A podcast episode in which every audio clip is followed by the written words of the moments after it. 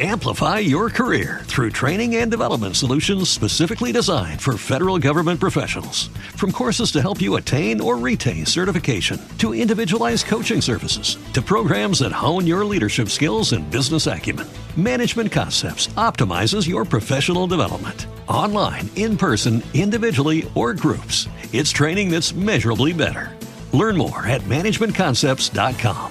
That's managementconcepts.com.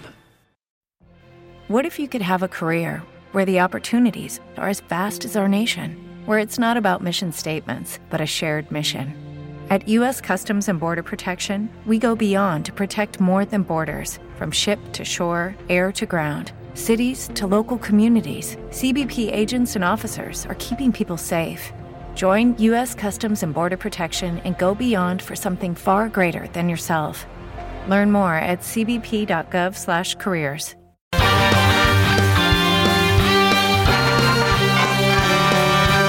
Welcome to Peg Warmers. I'm Kevin, I'm John. and we're here to talk about toys. Thanks for coming on, John. No problem. Glad to be here. This is kind of an interesting episode. We have somebody that reached out. Uh, John has a, a real passion for choose your own adventure and game books and, and other similar games. And uh, you had this great idea for an episode, and we were able to I'm make a it fan, happen. which is really great because I've been seen the magic behind the scenes. Been here for all morning, getting set up and watching what's happening. It's great. So It's uh, nice to finally be in the chair. yeah, isn't, isn't that weird? Yeah, it's really wild. Usually being on the other side of the screen. Absolutely. So our news segment today, uh, let us introduce to you Nerf's newest mascot, Murph. Murph. So if you guys haven't seen Murph, it is a humanoid shape completely covered in suction cup darts. Nerf darts Nerf darts. backwards. Yeah. So Right. if if If you've ever stuck a Nerf dart on your head five thousand more times, that you're a Murph. yes, That's it- the way you cosplay this. You lick some suction cups, and bam, you're cosplaying Murph the Nerf. So it is the it's it's a very bizarre mascot, but I think it's super kid friendly. I think it's just so bizarre that it, it you, there's no way you you don't you're not drawn to that character. It's weirdly iconic in the way it looks like no other mascot ever. But there's probably a reason this mascot's never existed before. Yes. Now, being a Philly guy, uh, you know, we have the history with the Phanatic, and Sure. then more recently Gritty.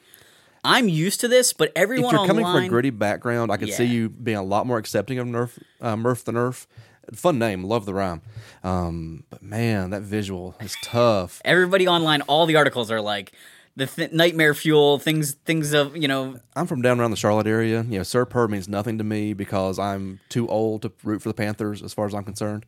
Um, but I remember when the Hornets first came to town, we had Super Hugo, Hugo, these iconic, great mascots that were much better than Sir Purr and way better than. So maybe my, my, my team affiliations are a little bit wrong. Gotcha. I did some time in West Pennsylvania. I bleed black and gold now forever. Um, love all those mascots. So yeah, the western of the state, I think we'd see this differently than you up here. In the yeah, I, I definitely do think it depends on where where you're at, but what uh, mascots you know? So I have some some mascot experience. I have worn a mascot suit for many many years. Uh, actually, at the school I work at. Okay. Um, and everybody, it's not like a secret. I, I always say I don't know what you're talking about to people that Right. ask me about it, Sure. but everyone knows. You can tell just by the way the person walks. Like if Mm-hmm. you if you know somebody really well, when they put on a suit, unless they completely change their gait, you're still gonna know who it is. But I would love to wear the, the Murph suit at a con someday. I think I that hope would you be, get that chance That at would be point. amazing. I need Hasbro to like hook At me some up with this. retro con, you need to Toy Fair, anything. I would love to be Murph. I hope you get that in life. That's a weird life goal, but I'm rooting for you now, Kevin. All right. I want to see you in a Murph the Nerf special episode Yeah, we'll do an episode of, of the show at. RetroCon Live. You're in the Murph the Nerf suit the entire time, talking to Dan from Pixel Dan Yeah. as Murph the Nerf. That would be awesome. That'd be a great season three. I would love to. Let's See, on that. I, I'm very curious to see what the range of vision is like in that suit. Not good. I'm, I'm sure it's not good, but I it, it's one of those things. I, I as somebody that's worn a suit, you start looking for that. Where Sure. what can you see out of how how good is the range of vision? So like I run into issues sometimes uh, in the suit that I wear. Like I'll do appearances and there's little kids there, and you can't Mm-hmm. see below kids when they level. get close Yep. to you, and then it's like you're not sure where to go, well, and theme parks always have the handlers with the characters. and that, that makes so a big difference. they can kind of be on a mic talking them through it, or kind of behind them talking them through it. Kind of that subtle theme park. Yes. So part of the experience because you can't see below you, Right. And all the kids are down below your eye level. Yep, they're right. They're right where you, where you're gonna trip or step on them or knock them over or And whatever. Murph is so humanoid that I wonder where his eyes are. They look like they should be about where your eyes are. Yeah. that's where Nerf darts are. So I- where's the eye hole? I wonder if just the material the the Nerf things are attached to is just you can just see through it, so you're always kind of obscured, but you get that as like, they Spider-Man vibrate, you can kind of see through it. Yeah, I don't know. I don't know. I'm intrigued by Murph anyway. It's a weird visual. I'm happy we're seeing a new mascot. Yeah, You know, some of the It's mascots are classics at this point. You know, Yes. Jeffrey, you know, Rest in Peace Toys R Us. You had Jeffrey the Giraffe. You've got the Kool Aid Man. Some of them were um, from a bygone era, which I love, the 80s, 90s nostalgia. We've just not seen a new mascot. especially for a a, toy brand, for a or, toy or- brand. or, kitty brand like that. Yeah, I'm glad it exists. I, I I'm not glad it exists, but I'm glad it exists. I somehow have this feeling he's going to end up in Fortnite or Roblox. Or they they seem to love to tie tie these mascots into games. So I'm waiting for the the Murph video game. Will they get a standalone video game like the Pepsi guy did? That would be amazing. Is that what you're Pepsi your Man? on? Maybe that would be Man's cool. I just think game? he'll probably get integrated into a popular game. It'll probably in Fortnite. Yeah. everybody's in Fortnite. Everybody's in Fortnite. Snake Eyes is coming to Fortnite. Everybody's Yeah. in Fortnite. Snake Eyes, Batman. Yeah.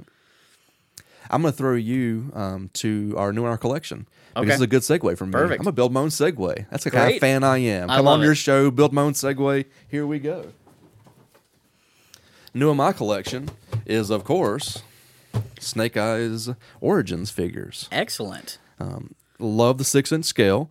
Um, we talked about before. I've, I've had some of the um, Lightning figure, Power Rangers, and some other six inch scales. I love six inches because that's the same size as my daughter's dollhouse. Okay. So I'm buying action figures for her that I can play with, and we've got the coolest playhouse ever, right? Um, so we got just action figures everywhere. Finally went in on the GI Joe after watching this show for too many episodes, and you're talking about it every episode. Yeah, we do I talk about G.I. Joe a lot. Um, I went for the Origins, Snake Eyes Origins, which is not a good movie. Um, have you seen it yet? Oh yeah, I saw it. a Did you finally see it? Okay. Um, There's so many episodes where you say you hadn't seen. Yeah, no, I saw it. Kind of yeah. a running joke there for a while. Yeah. What do you think of the movie? So I think that it was, you know, it's a it's it's somebody that doesn't know GI Joe attempting to make a GI Joe movie, Right. But looking at trends and trying to, you know, check off a, bo- a lot of boxes. Yeah. It kills me because the character has such a good background. There's no need to totally Yeah. reinvent it. I understand modernizing it, like Marvel took Iron Man out of Vietnam and put him into the Desert Storm, Afghanistan type era, you know, conflict. I get that. You can't have I like the way the other GI Joe movies did that. yes. Um, I, I I love the Hammer run of the comics, but it doesn't make sense to have a Vietnam vet as your GI Joe anymore. Correct. Have a seventy year old man as our Duke doesn't make as much sense. Right. That worked for Sergeant Slaughter. That didn't work for anybody else on the team. Yeah. You need to bring it into Afghanistan, Iraq, some modern conflict. or just a fictional conflict. I'm okay with too. Absolutely, I love that too. Um, I think the last two movies did that better than Yeah. this Snake Eyes So Origin the, did. the the other series of movies, they made Snake Eyes and Storm Shadow know each other as kids, which is okay. I don't think Right. it's quite as dramatic because you have you have less time to build this bond of like we are brothers, Right. And uh, the idea that one of them gets framed for killing the uncle seems a lot odder because if he's a ninja master and he got killed by a little kid, like Seems, so the adult, it, you kind of do need them to be adults or at least young adults. I like know? that aspect of it. Um, and I like the I like the idea of them serving together in the military because that that's like kind of a universally understood brotherhood. Brotherhood, bond building. Um, so in this movie, you had their bond is that they they kind of like looked out for each other's back in a group of backstabbers anyway. for six months, maybe. yeah, What's the it time just- movement it, in this it movie? wasn't that Yeah. long, and uh, my my biggest problem is that Snake Eyes is pretty much a bad guy throughout the whole movie. He should be the hero. I sort of like that. I like what they were trying to do. Okay. There's a different edit that movie out there somewhere that I hope we get one day. Okay. You know, that was supposed to really build the Hasbro brand of movies, that whole Hasbro cinema. Right. If there are any references to other Hasbro properties besides G.I. Joe, they are so subtle, I missed it. Yeah. And we're not used to toy movies being subtle. Right. Coming out of the Bay era, um, we're not used to that kind of subtlety. And maybe the Snake Eyes is absolutely a linchpin, and we'll look back on it as this great thing if we have this other universe component, but I don't think so. You know, where's our Matt Trakker reference? Where's our other toy line reference? You know, where are the Transformers at in this thing? Um, I love what they're trying to do with Scarlet. They're trying to kind of have the G.I. Joe as an existing um, entity out there and then bringing Snake Eyes in later sort of makes sense. There's a lot of really good ideas that I think almost work, but don't. I also found that the the mysticism stuff just kind of came off as goofy. Like Yeah. the the trials, having a giant snake sniff him was know, not a good move. Well, I don't know. It's such an old classic kung fu sort of thing, right? Yeah. And they're really trying to blend that kung fu movie with a military action movie. There's just, there's a lot of things happening at once here. Correct. I'd love to see the other cut of this movie. I think there's a, a version of this film that works out there somewhere that did not focus group well to everybody in a shopping mall, and we never are going to see it. Right. Of course, I still want to see the other cut of the Michael Bay Ninja Turtles. Remember that um, Ninja Mm. Yeah. Turtles was reshot, Right. Because the focus groups were concerned, or the internet was concerned. Somebody was overly concerned that they were going to be aliens and not mutated in a sewer somewhere, and we just couldn't have that. And we have a horrible train wreck of a movie that we've been dogging on for years. But that's not the movie he tried to give us Right. right? And I think Michael Bay will never do another big property movie again because of the fandoms. Yeah. and the, especially the fandom, like the sway fandom has right now on manipulating properties, reshooting Sonic, Mm-hmm. changing the Ninja Turtles. Somebody doing something in this movie that I think clearly worked somewhere, but didn't by the time it came to the consumers on Amazon Prime. I don't know. There's just there's a different version out there somewhere. Um, and I love a good Beyblade joke about Michael Bay Beyblades. Yeah. But he'll never touch it because he's never going to touch another big fandom property like that. I don't think.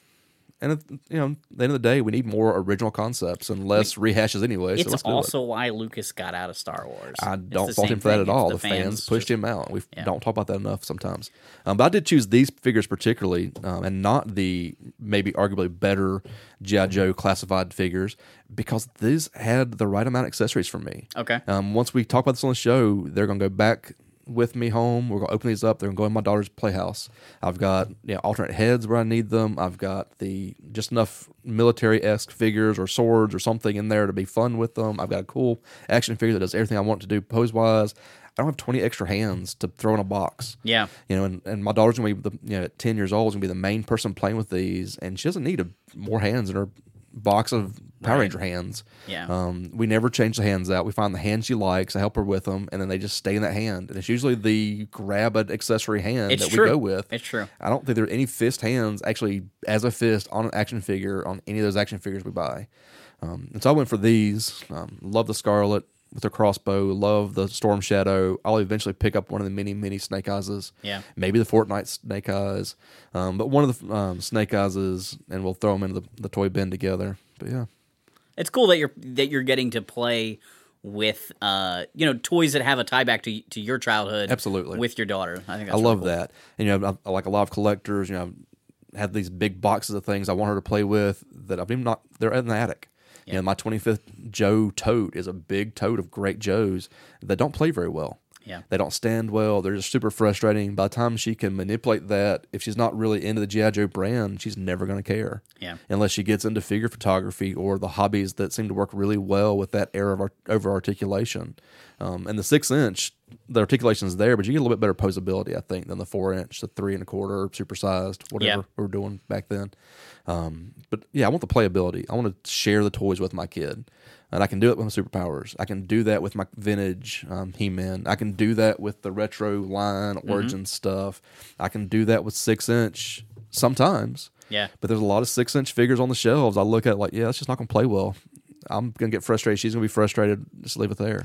even the Snake Eyes movie uh, kitty toy line because there was there was Yes. these figures and then there were ones that were totally geared towards little kids. I'm Right. still trying to find the Night Creeper from that line. Right. They did a Night Creeper in the kitty line that looks like the vintage Night Creeper figure Mm-hmm. in aesthetic, and I just kind of wanted one for my collection. But my my stepson got one of the Snake Eyes and motorcycle sets from the, Right. the kitty line, and you can stand Snake Eyes on it, and he does like a spin Yep. kick thing. It is such a frustrating toy for him. And the motorcycles were at least integral to that movie. Yes. So many toy lines that are more or less tied to a, a property like that give you a motorcycle because it's the cheapest vehicle to produce in the line. At least they put the motorcycles in the movie. Those Right. electric bikes are very prominently throughout that movie. Somebody It's not a one off scene. somebody at Hasbro though was probably giving them notes on toyetic Oh, sure. scenes and like Here's our toy line. Let's do Put it. Put in put in a motorcycle, you know, because that's toy. Kids love motorcycles. Um, that's another like another reason that it's also great. They fit in Right. packaging easy. They're they're not that many parts to make, but also kids just identify with motorcycles. That's why like the new He-Man Netflix show. That there aren't motorcycles in the show, but there's to- motorcycles in the toy line. Right. Like kids just are drawn to that. Yeah, I didn't get past the um, the animated new He Man Yeah. very far. I had just come off of the Kevin Smith version. I Right. loved it. That was too much CGI too fast. I, was, I needed a little break. Definitely aiming at a very different audience. And I'll probably enjoy it in six months and a year when I go back to it. But just one after the other was whiplash too much. Too much, yeah. Um, if I'd went straight from that She-Ra, which I love, the She-Ra Princess of Power. Okay. If I'd went straight from that to anything else, I probably would have been too whiplash too. I need a little bit of a pause there to to reset. And as a Master Universe fan, it's been really weird the past few years to, to, to be living on that one rumor of that one movie we've still not got after thirty years. Yeah. But have so much Masters Universe so fast on the shelves, so many toy lines hitting all at once, two to three shows, maybe fourth one in the works. I keep hoping that GI Joe can somehow figure that out. Like, and the Snake Eyes movie, they were hoping was going to do that for it, but it didn't. you know, there, a lot of things went wrong with that Snake Eyes movie. I'm sure. Um, I'm. I would love to know about the production secrets we're never going to hear. Yeah. About all the notes, all the changes, all the rewrites. Whose ideas were these things? Right. Um, you know, I really wish a G.I. Joe movie would work like the old Larry Hama comics. Not that storyline necessarily, as much as I love it, but just give a group of creators a toy line. This is the, what the vehicles are going to be. Here's your play set. Here's your action figures. Tell me a story. Yeah. Let them start by playing with this on a table until they can come up with a story that sort of makes sense, then refine it that way versus you having a screenwriter make a beautiful script and then realize there's no toys in it. Let's add more of this, add more of that. Yeah. Right.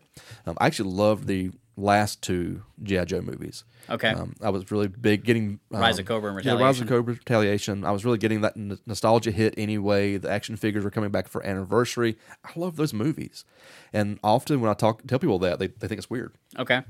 but I think they are a really good representation of that old cartoon. Yeah. They're as playful and as weird as that cartoon was. And I was always puzzled by people that said they love the um, the old classic 80s cartoon but hated on these new movies. Mm. It's the same thing tonally. It's just action figures playing with toys that has a little bit of a story. I, I wish that they had uh, toned the Joe team down a little bit for the first one.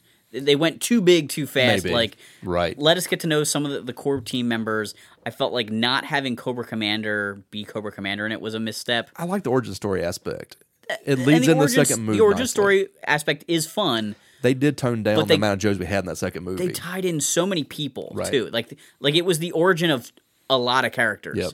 And that I think that was kind of what was wrong with it. Like you, you were giving an origin for Baroness, an origin for Duke, an origin for Snake Eyes and Storm Shadow. Like it was like too many origins in one. Yep. I think have a small team of Joes, give us the origin for one or two of them, or make it the origin of the Cobra characters, and just have the Joes established as a small team. But it was like Cobra is getting established, and Joe is a huge force already. Mm-hmm. Which usually it's the other way around. Cobra is like this massive thing, and this Joe's reaction to small group of our mobile strike force kind of thing. You know, Well, and how So- much do we need origin stories? As we look at the Snake Eyes still. I'm still right. I've got Snake Eyes staring at me. You're looking at Storm Shadow. Yeah. I swear I'm looking at Snake Eyes. That's the only thing on the back of this box is Snake Eyes. No cross sell, nothing. It's just a giant picture of Snake Eyes. Um, do we need origin stories at all? Tom Holland's Spider Man points to the fact that You don't we don't need really it. need it. you don't need it. You And know, we can Snake kind of do a Eyes, throwaway line in some movie somewhere, and we can have it. Snake Eyes didn't have an origin in the comic. I think Not that's for a very long time. the biggest mistake here is that they tried to tell all this interesting background for an interesting character up front in one movie, and Right. instead it's better to have him be just a mysterious guy, Yep. and you slowly find things out. Even even in the first set of movies Mm-hmm. in Rise of Cobra, they didn't just give you straightforward. Here's his whole story. It was like Flashback after flashback, flashback, flashback, flashback, yeah. and that works better for Snake Eyes, I think, than here's his whole life story. And I'm pretty sure it's you know a couple good scripts, a toy line, and then having to merge those two things Yep. together made that happen. It's not perfect, but it was fun. I like that it was fun. It was colorful. It was bright. Things are exploding. We yo-joed enough. I'm I happy. enjoyed the second movie a lot. Um, I like the second movie. It had the kind of Renegades vibe to it Yep. because we're stripping them back down to a small group. They're on the run for the entire movie. Cobra seems to be winning, which we don't see nearly Felt enough. more like Cobra, which was a- Absolutely a positive. Absolutely. Um, I wanted that kind of energy to kind of transfer through, and that one of the things that hurts the Snake Eyes movie is that we were been rumored that Snake Eyes movie since those original sets, and it seemed like we were going to have that version of Snake Eyes or something. Yeah. and then we get this A new- and the expectations are wrong. Yeah. it's like the um, the all female cast of the Ghostbusters. Yep. knowing what the expectations should be. If you look at the marketing going up to that, is it a reboot? Is it a new story? Ultimately, I think fans would have liked either, but the marketing sold us on both at the same time, and then we couldn't get what we wanted out of that movie because Yeah. we didn't know what we wanted. You know, the trailer production somehow just didn't jive. Yeah. and maybe that's what's going on with Snake Eyes too. Maybe the trailer was showing us something like we knew from the Rocks movie, and then we get this, and it's just not that world anymore. I don't know. There's not a lot of explanation of Scarlet or the Joes or the Baroness character. You have a few lines here or there. That's all we need. Yeah. You know, these are the good guys. These are the bad guys. Your ninjas are somewhere in the middle. Let's play. That was enough. Yeah. I I also didn't really like that they tried to make Snake Eyes a legacy member of the team. Yeah, that was a little He- weird in the very end. he The whole end of that movie is odd. He is like the kind of most badass member of the Joes, Right. so he doesn't need to get in because his dad was in. Yeah. He, could should just be able to pass guy. his own audition. I think like they're like, Have we- you seen this guy fight we want movie? this guy. He's in. Yeah, Yeah. right. Um, Which is which is the comic story revealed much later. But you know, Stalker says to Hawk, Right. We need to get this buddy of mine from Vietnam. like, let's go get him. Yeah. And you know, I like the way they handled Jinx. I think it's probably a fairly decent version of Jinx, who's not a character I'm that attached to. So that was fine. That was good. Um, I love the fact that the ninjas have this weird technology to kind of build the technology into the ninja mythos, Yeah. which then does get weird with all the mysticism we have to throw in, Right. Sporadically and unevenly. Um, but I actually like the fact they gave him a suit at the end. A vow of silence would have been nice. yeah, Before he checks out, let's go back to the elder woman and do a vow of silence right quick. I will bring Tommy back, or I will never speak again. right. That's all I needed. One more line, and I loved it probably. But I'm I'm on the fence. It's it's okay. There's a better version of that movie out there. I- yeah, Um, I think I these it. toys are the best version of those toys. But there's definitely a better version of that movie out there. And it, it did not push the toys well enough, unfortunately. The, Well, the, the Snake Eyes and Storm Shadow obviously will sell. Yeah. But all of the all of the females are, I can still find on the pegs locally. You know, and, and Um, there's some pandemic issues there, some release issues, for sure. When the toy came out versus when the movie came out, It- it's a tough time to judge. I do I do understand moment, that you know. for sure. Um, I'm a lot more critical on the Thundercats, uh, the Cartoon Network Thundercats that had canceled the show before the toys ever hit, Yeah. and then cited poor sales in the toys. Right. No, I'm not sure that timeline works out. Speaking Sure. of Thundercats, Speaking of Thundercats. my new to the collection, I brought the Super 7 Cheetara figure with me. Let me pull her out of her shipper box here. Look at a segue today. Yeah, we're doing pretty good. Look at a vamp while you open that package. It'll be great. So the Super 7, for those of you that don't know, I don't know anybody that's watching the show that doesn't know, but Super 7 makes high-end articulated figures uh, based on tons of classic properties. Mm-hmm. And they they did Masters of the Universe. Yep. They're doing GI Joe. They're doing Thundercats, Silverhawks, Silverhawks. Got me Toxic so excited. Mm-hmm. Crusaders. I love Toxic Crusaders. Glad he's on the set today. So Or one Line. one of the bad things for me about this line is that I don't really open them. Mm. I, I want to open them, but I have I was started getting them around the time I sort of ran out of space in the display I had and didn't never really transition to a new display and then I was like getting ready to move. So It's hard to open the boxes when you know you're going to have to pack them back in the boxes. So I Yeah. I love this line and I really am looking forward to getting them out of the package eventually. I want to love that line. They look so good. I wish, I don't know. I wish the price point could come down to the point I could Yes. splurge on it. They are definitely not not a impulse buys, and you basically have to know you want them two years before Right. you're going to get it in hand. I never did that version of collecting. When the 2000X He Man went all online, I was Yeah. out. You know, I grabbed the last few things I could off of the uh, clearance aisles. I never went to the subscriptions with Matty Collector. I just, I, I didn't cross that line. And I, I, I totally get that, and it took a lot for me to get into it. And it basically, the Matty Collector stuff was what eventually sucked me in. I found, Right. I found the the Matty Collector He Man stuff because they were doing the tie-ins with Robot Chicken. Mm-hmm. And then I was like, well, how do you get these? Besides this Comic Con one, how do you get these other ones? I found the Pixel Dan channel, Mm-hmm. uh, started watching his reviews, and then like it turned out that you could only get them for like two minutes Right. on the day they got released. I was like, how does that work? And then I I ended up stumbling upon a like a Cyber Monday sale Mm-hmm. on Matty Collector a few months later, and I was able to pick up like He Man and Skeletor and like two other figures, and I was like, all right, I'm in. I've got my entry point things. They did some promotions trying to Yes, bring people in, which which, which is smart. You have Yeah. to keep those main characters on the on the peg, so to speak, or nobody wants to jump in. If Maybe we have a little bit too much He-Man and Skeletor on the pegs right now. Well, that's that is true. your main character in your show is a peg warmer right now. Something went wrong. But if you can't, if a, if if a collector or a kid can't get the main character, Right. They don't they don't want the third tier characters, Sure. and that's where that's where the He Man line was when I jumped in. It was like, okay, so I could subscribe and get a bunch of really B, cool characters, B and C list Yeah, characters King that I'd love to have, but and- no. He Man.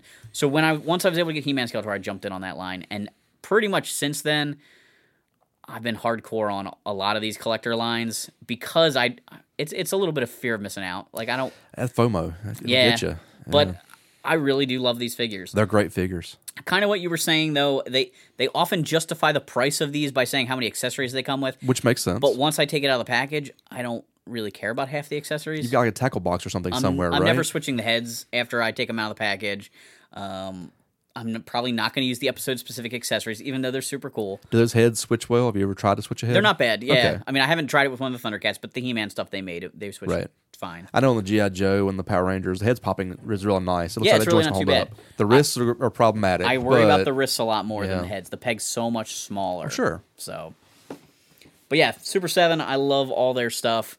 Um, I I was tempted with the Transformers. They're non-transforming, but they're based on the cartoon. right. I kind of skipped it because it's just it's sort of the same thing. It's just so many accessories for a very expensive figure, Right. and really, I I almost could just have like a vinyl or a PVC and put it on the shelf, and it's the same thing for me because I'm about. not doing like toy photography with it. Right. It's great. Like I, some of the stuff people do with like the NECA Ninja Turtles and Oh, things. man. It looks Love fantastic. Instagram. If that's what you're into, I'm scrolling Instagram, liking everything. I'm I don't the glad to they're set that up. giving Yeah. you all those accessories Absolutely. for that. But Yeah. for for your average collector, it's baggies and baggies of just stuff. Tackle box you don't have to somewhere, with. yeah. Amplify your career through training and development solutions specifically designed for federal government professionals. From courses to help you attain or retain certification, to individualized coaching services, to programs that hone your leadership skills and business acumen, Management Concepts optimizes your professional development. Online, in person, individually, or groups, it's training that's measurably better. Learn more at managementconcepts.com. That's managementconcepts.com. What if you could have a career where the opportunities are as vast as our nation, where it's not about mission statements, but a shared mission? At U.S. Customs and Border Protection, we go beyond to protect more than borders from ship to shore, air to ground. Cities to local communities, CBP agents and officers are keeping people safe. Join U.S. Customs and Border Protection and go beyond for something far greater than yourself. Learn more at cbp.gov/careers. Which is tricky. That is, it's tough. So we're here to talk about choose your own adventure Well, and similar things. nice like set of action figure discussion before we get to books. Yeah. I'm an English teacher. We got to talk about the books. but I think what we're talking about is manipulating the narrative. Okay. Right. And in my generation, when I grew up, you only caught that episode one time a day after school. Yeah. You know, and then you had the toys. So you could watch 30 minutes of a, toy commercial like He Man and then go play through He Man for a while. Yep. And we were absolutely manipulating those toys to be the show. Mm-hmm. And the first time I ever talked about a you know character being out of character was not in a literary discussion. It was in a sandbox in a playground somewhere. He Man wouldn't do that. That He Man's out of character. What are you doing through He Man? Um, because we took the mini pack in comics, we took the cartoons, we figured out what the rules of this world are, and we replicated that because we had to. We couldn't stream He Man 24 hours a day on Netflix loops. We couldn't watch the entire series at once. You got what you got. You had to play the toys to figure out the rest. And I think that the Choose Your Own Adventure books are really another way of manipulating those characters, especially when you get into all the um, ones that tie into the actual G.I. Joe, Transformers, He Man. Um, you're definitely going to see that you're manipulating those characters. But I think all of this version of book, this version of genre, is all about manipulating that character, right? Right. So interactive fiction is the term I like as a blanket term. Yeah. Interactive fiction is the one that is used most often with the video games. Right. The, the, the pre-graphics video games where you're trying to put in commands to turn left, turn right. Interactive fiction is what people, people call that version of adventure game. Okay. Right?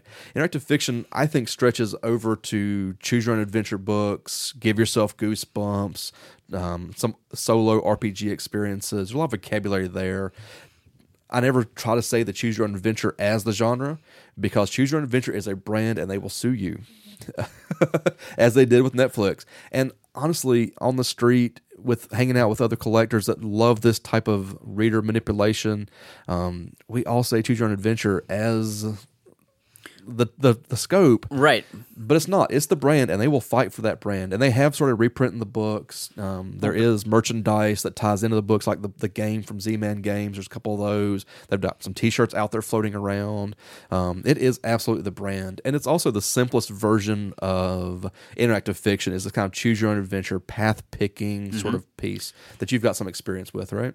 Yeah, so choose your own adventure books were obviously super popular when I was a kid. The the school library when I was a kid had a spinny rack of mm-hmm. just choose your own adventure, find your fate, Sure. pick a path. Like there were so many different series as you were saying. And they basically all work the same. They're all the same concept. It, You know, as a kid, like people say with Kleenex and tissue, you know, or rollerblades and inline skates, everyone just called them choose your own adventure books, whether they were Dempsey dumpster is my favorite example. Okay. You know, your trash receptacle is never a dumpster unless it's a Dempsey dumpster.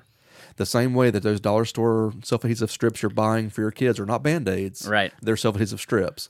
Choose Your Own Adventure is this kind of weird moment where they could become the genre name, but they're fighting to remain the name of the IP, the name of the, the, the, the group. So Choose Your Own Adventure by one particular publisher, one particular set of authors, one particular moment in time is absolutely specifically the brand that. Right. But anybody out there that's listening and watching um, that's ever had a choose your own adventure from any version of it, that's what we're talking about today. Yeah. Right. That kind of manipulation where you read to the bottom of the page, it gives you a couple choices, and then you figure out where you're going from there. A little bit of black and white art, a little bit of text, um, always crazy adventures like skateboard champions or fighting bears. Um, and choose your adventure at the widest scope of what you're doing. Playing with unicorns, whatever, and they are being republished. and if you haven't read these in a while, a lot of school libraries have gotten rid of these because libraries like to have update collections, and so the originals are going away. A lot of these I've bought at um, library scales or discarded library books, which I love discarded library books. Um, and just love buying them because you get all the stuff. Yeah. but they're they're being reissued. Um, the one great thing about the new one is it's more or less the same text as before that you grew up with, so you can have that book and you can pass on to your kid. The same way I want to play with my toys with my child, I can give the book I grew up on in a better version to my child. But I love on the back they actually have the maps of how the story progresses. That's actually So pretty you can cool. actually see that tree of choices and how many choices you actually have. Yeah. because the front's going to say 19 choices or 80 choices. right. And these range about 80 to 100 pages. Having 70 to 80 choices doesn't give you ti much time to develop a story, but it is what it is, right? And I love the new versions of these. They're not reprinting all of them, but the ones that do have this really cool map on the back, which is really nice. A lot of collectors are loving that map. A lot of people in the fandom have been making that map for years Yeah. anyway as they read them. We had gotten when I was a kid. Uh, we got one of the GI Joe books from the library, and my sister was like reading it aloud to me. I think I was pretty young, and so was probably a pretty weak reader at the time. So my sister was like reading it to me, and you know, she she would get to a page, and you know, okay, you can do this or you can do that, and, Right. and turn to these pages. And I always picked the like the bold choice in these books, and always end up dying. Like Yeah. I, I'm terrible or was terrible at them when I used to read them as a kid. Uh, so if if you volunteer to go in on the recon with one of your buddies, turn to page uh, 36. If you work out a good plan with the rest of the team, turn to page 82. Well, I'm going to volunteer and go on the recon. Like I, I always Right. Jump for the action Joe. thing. Yeah. Uh, but I so I kept dying and getting really frustrated. So my sister found like a decent ending in the book um, and worked backwards and then read me the complete that particular path that she figured out. But it's so funny now that they It's the actually have five the finger bookmarks, what Yeah. we call it in the fandom circles, right? Where you're, you're putting your fingers on all these different options. So if you mess up, you can go backwards Right. and figure out where you're at. That's that really five funny. finger bookmark. Yeah. There's a lot of you um, Facebook groups, a lot of um, ways to connect with collectors that love this style. Um, but yeah, the Choose Your Own Adventure was a, a piece into itself, a company into itself, an idea into itself. Had a lot of competitors in the marketplace in the 80s, early 90s, Yeah. late 70s, starting the late 70s. And a lot of the other um, brands, all the other companies decided the best way to sell these books is to go in on the merchandise of another licensed property. So maybe you're not going to sell skateboards and skateboard champion in the same store, but somebody for Christmas can give you an- a G.I. Joe or a Transformers or a Thundercats or a Jem or a Doctor Who because they know you like that. They want you to read more. They know you like this toy. You talk about this cartoon all the time. Have a book, kid. Um, which worked out really well. You know, a lot of kind of disposable kids media, um, written to be lost in a toy box somewhere, ripped apart, colored. Um, a lot of times you'll um, find collectors really upset. People have written their names in them. Oh, Well, yeah. Of course, a kid wrote their name in their book. It's their, Right. you know, their book. Write your name in it like you did in school. Right. Right. Um, most of this line, the choose your own adventures, the find your fates, pick your path, these other kinds of competing lines, a lot of them were aimed at boys. Yes. I love when Penelope comes on and has that big discussion of action figures aren't for boys or girls, just for kids. Right. I agree. Books are not for boys or girls, they're for kids. But as I flipped through this, only one of these licenses was a license aimed at a girl Right. audience. And then the rest of them were absolutely aimed at a boy audience. Not saying that we can't have readership of whatever, but definitely they did hedge their bets a little bit. a lot of these the actual choose your own adventure books too the the generic you character is male in the artwork and things it's like that almost always assumed to be a male character. Yeah. Um, there are some lines we'll note a little bit later that tried to have the female representation. There's some lines that tried to have a gender neutral reference Okay. point, which I think is brilliant. Um, the problem with a gender neutral reference point is that in American culture, we always read a narrator as a white male narrator until we're told something different. Mm. So you can have a young girl reading a gender neutral story and assume it's a guy because all the other stories are about guys. All your big stories are about guys. It must be this one is too. Yeah. And so I love gender neutral. When I wrote my book, I tried to stick to gender neutral, and I realized, oh, every reader's assuming this is a guy, even though it doesn't have to be, and probably isn't. Right. Um, but that kind of general neutrality that a few of the lines tried for doesn't really work. You need to have you are Jem on the holograms, Right. Or you are a female GI Joe cadet, Right. Because most of the GI Joe books, you're not actually one of the core GI Joes. You're no, you're always you're always a new guy, and it's You're funny because they, they they give them a code name. They usually don't really have a speciality though, but it's just sort of something generic. Yep. And that's part of the fun of these these books. Um, I don't know if it if it's easy to find what the code names are. Um, one of my buddies, Hooded Cobra Commander Seven Eight, reads these on a live stream once in a while, Mm-hmm. Sure. and he will, uh, you know, then have the, the people watching pick. Uh, just trying to scan. Yo, yo, Delta. So your name is Delta in this one original. uh, and I assume I assume this is Delta right here, just a, a snow job looking generic Joe with a hood. Yep. Uh, but that tends to be what happens in these books is that you're you're the new guy, and uh, you get, you meet the Joes for the first time, and, and you do something pretty. Uh, pretty remarkable on your first mission, despite being the most generic guy ever. you right? know? Yeah. And so for people my age, these are choose your own adventure books. Yeah. Pick a path, find your fates. We kind of used those um, those series as the name of it, which made it hard when I wanted to get back into it as an adult because I didn't know what they were called. Mm. I'd never heard interactive fiction or non-linear storytelling. You know, I was in a master's program and we're talking about non-linear storytelling. I was like, wait a minute, I heard this as a kid. Yeah. You know, I'm reading a Russian author do it as a, a classic novel, but I remember these books. I know these books.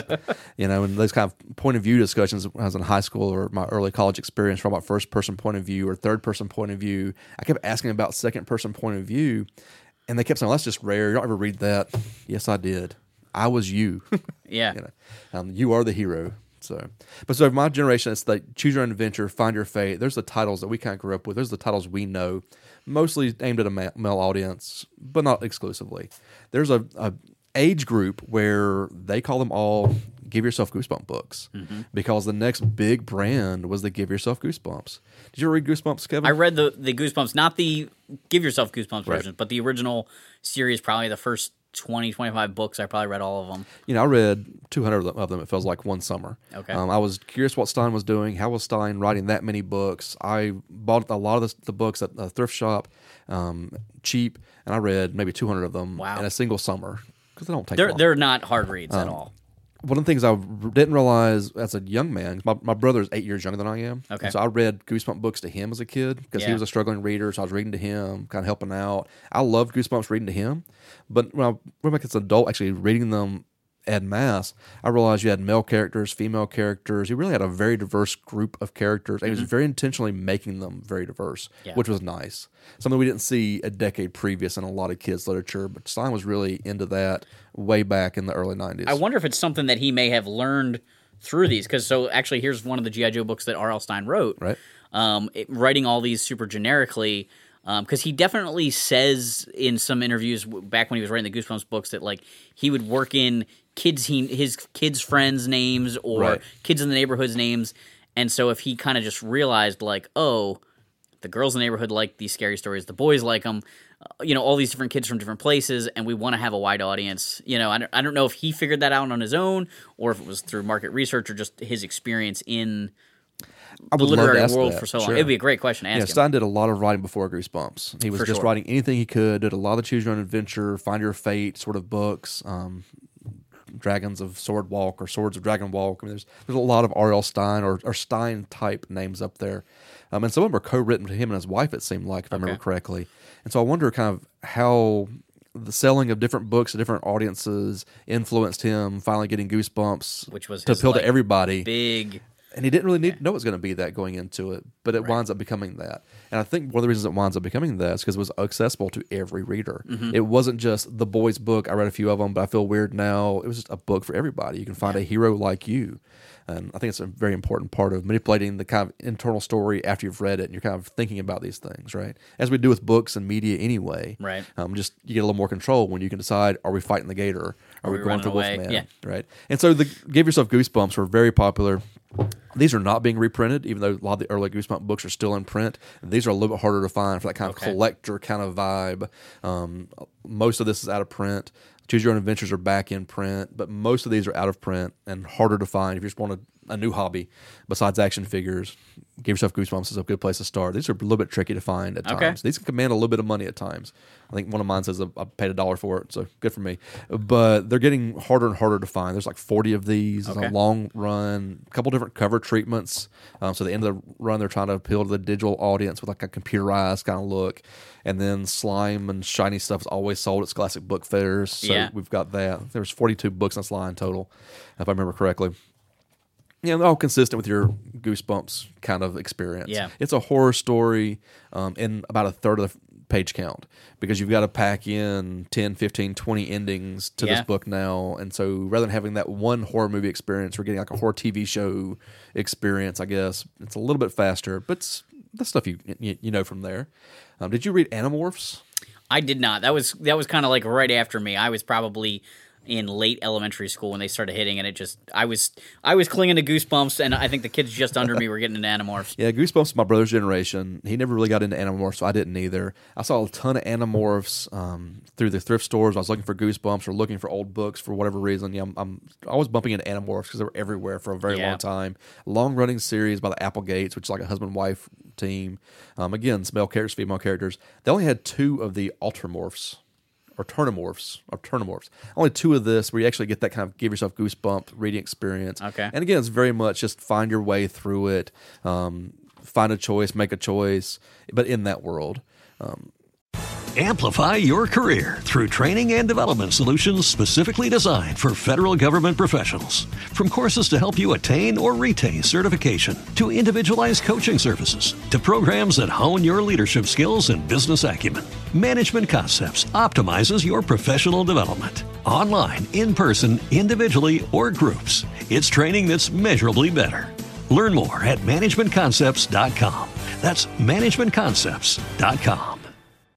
I don't get much out of this book because I don't understand the world. and I don't Yeah. really want to read 5,000 books to understand these two books. It's kind of a, a weird cost ratio. But if you're big into the, you know, that kind of scholastic book fair generation, this may have been something that you missed that you want to pick back up. And a lot of people are still reading the alternate morphs. Yeah, Um, see fan groups all the time that this was still great. I think they're still being reprinted, but they're like changing it to add cell phones. Oh, weird. Yeah, modernize the- a little bit. yeah, I, I guess that makes sense. It does to kind of make it make sense to a new young person because a new young person understands cell phones everywhere. I don't think I ever thought about updating. R.L. Stine's been book. pushing back against it. So if you read a Goosebump book, it's still the one you grew up with, but Okay. reprinted, um, which is good because many classic horror stories are defeated by a cell phone. Yes, Something's in my closet. My parents aren't here. I'm gonna call nine one one. right. You know, it, the dummy no, my can't my take down the cell phone tower. I my friend's dad growing up wrote comics, Right. and he always said like Batman Year One was such a great thing because it's set about ten years before the current time. Right. They, they, it's sort of a floating timeline because eventually Batman Year One hits modern cell phone era, and suddenly It's weird. All the detective stuff becomes Come on, Google search that. yeah, it doesn't really work anymore. And Wayne Industries, I'm sure, will own the, the Google of that universe. Yeah. but it's still going to be a bat search. It's Right. It just whole different thing than the bat computer in the Adam West cave. right. and and like actually doing like him knowing all the so much being the world's greatest detective when it's just like, well, I can just look it up. I can just look that up. Yeah. Everyone else can. Do we all know same, thing. yeah. Right. And so I think Animorphs is kind of the reprints have struggled there a little bit. Mm. Um, I don't know if these are being reprinted or not. The two only entry in the Alternamorphs, but um, yeah, if you're vibing on that kind of book, on a little bit of a throwback, it's a nice thing to be looking for in your bookshops. Is Um, there so I mean, you know having studied this a little bit and done Right. some writing in this world, is there a like scheme to writing it or or getting it converted into book form? Like, Yes. are you planning that turn to this page thing, or are you just like I'm almost imagining like post-it notes. There's this, and then there's this, or there's this. Like how like engineering the book out of it at the Every end. author is going to do it a little bit differently, so I won't speak to how they're doing it. Um, but the authors I've spoke with in my books and the, the people I'm talking about, contemporaries, a lot of us just kind of lay out the I want this to happen. Now here's all the points where something else could happen. Let's just play with that too. And if we look at that choose your own adventure where it doesn't go back, Yeah. it's just this branch or that branch. That's not that hard to do. You Yeah. know, I've got this conflict resolution, and honestly, it's kind of a, a cure for writer's block. I'm in a situation. I know it's a cool situation. I don't know what needs to happen. Let it all happen. Yeah. Give the audience five versions. choices and write all the versions. Don't have to weigh out which is the best version. Just write them all and then see what happens. Um, Hmm. there's some editing software in the recent years, like Twine is really popular. I don't use it myself, Okay. but um, Twine does the interactive fiction video game. A lot of the the Steam video games that are Yeah. are set up like this versus a throwback are definitely using Twine because it allows you to kind of map and keep your options and to show you where your choke points were and kind of where your choice points are going to be, and then add to that until you're happy with the amount of choices you have. Um, Choose Your Own Adventures, The Find Your Fates, you're kind of looking at them on the table. They're all 80 to 100 pages. Yeah. There's definitely a physical concern there. I bet if we started looking at Lexile levels, you know, the, the, the quality of language, the age group of language, we're going to see a lot of similar things. There were some Find Your Fate Junior books. Okay. So you have some Transformers that are Find Your Fate and some Transformers that are Find Your Fate Junior, which Mm. are slightly different age groups, slightly different vocabularies. The, the font's bigger, the word count's lower to kind of have that sort of dial in sort of piece. Gotcha. Um, but the initial age group is somewhere between 8 and 14 years old. It's kind of the target demo of the 80s, the 90s specifically. Um, it's interesting when we look back on that, what we thought an 8 to 9 year old could read then versus what a modern 8 to 9 year old book is doing now. Right. If you're working in education, I am too. You know, there's a kind of that weird shift in literacy where everyone's more literate but less literate at the same time. Yeah, it's odd that kids are learning to read younger. Yeah. Like my stepson finished kindergarten and he reads. Right. And when I finished kindergarten, I knew the sounds the letters made. Yeah. And we learned to read in first grade. Like we learned the sight words in first grade. Right.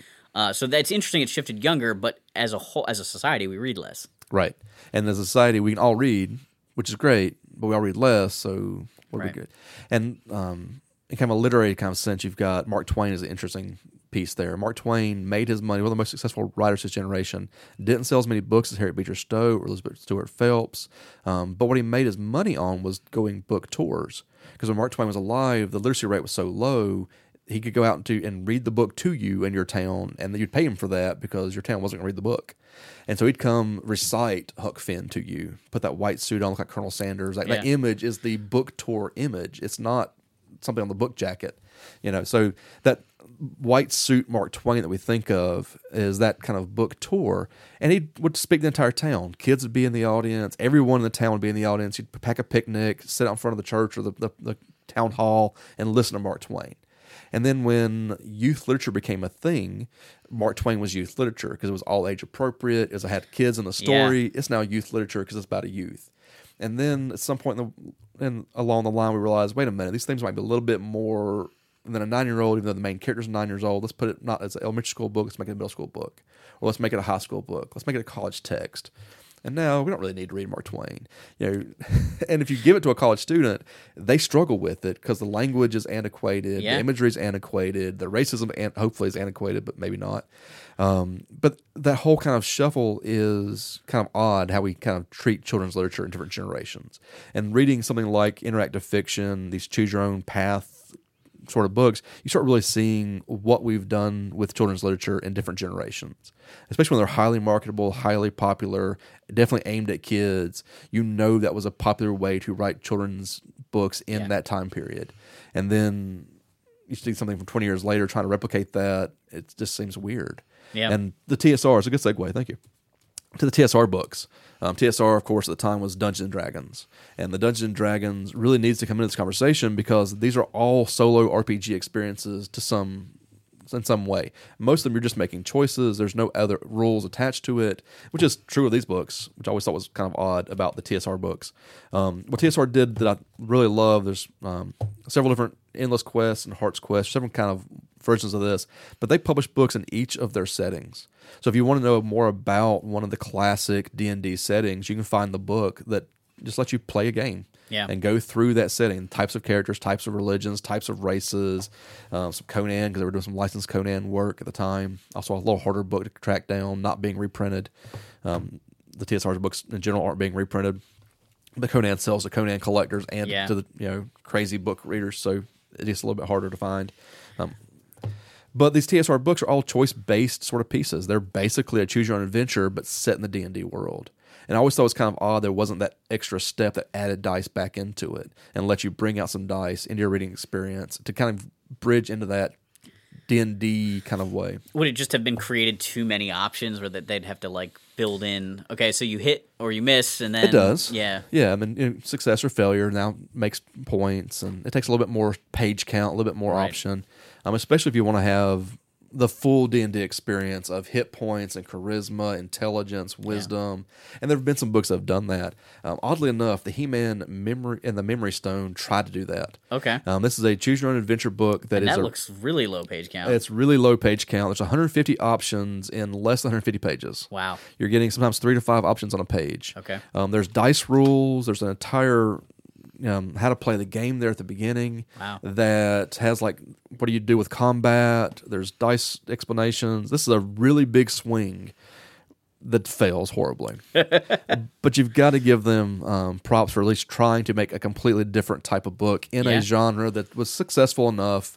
Um, sadly, this is the only Master Universe book that ever came out in this kind of format. Is this one? Even though they show a bunch on the, the back. cross sell is not this type of book. Wow. So if Oh, you okay. did actually like this book, I'm sorry, um, but if you did actually like this book, the books it's trying to sell you are completely different. Okay. It's just the big picture, Yeah. one image per page books that we all thought about, you know, Gotcha. as as kids' books anyway. Yeah.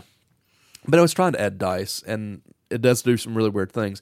This is just kind of success and failure in combat, so it's not that much more tricky Okay. more difficult. Excuse me. Words. Are words? But then when you get into like a TSR kind of D and D, we've got so many options. That would be a crazy amount of matrices to play with. Yes. You know, are you limiting them to only making choice based on combat, choice based on charisma score, or do you let them just how do you get around this? Yeah. You know, can you seduce or fight your way out of this? Then turn to whatever page you feel like turning to because you know that, that would make it tricky. I agree. But the neat That, thing that might work better as the video game f- version where because you have so many more choices packed Yeah. into so much less space. Absolutely. Um, the neat thing about the endless quest kind of D and D esque is there's a 5e version of it. Okay. It's not a reprint of the original books, um, and they kind of are weird together. But Matt Forbeck wrote about six of these, and you're a type of a character class, generic character running through it. Some had very more, um, much more female, much more male kind of representation. Um, but the the amount of language in these books is completely different.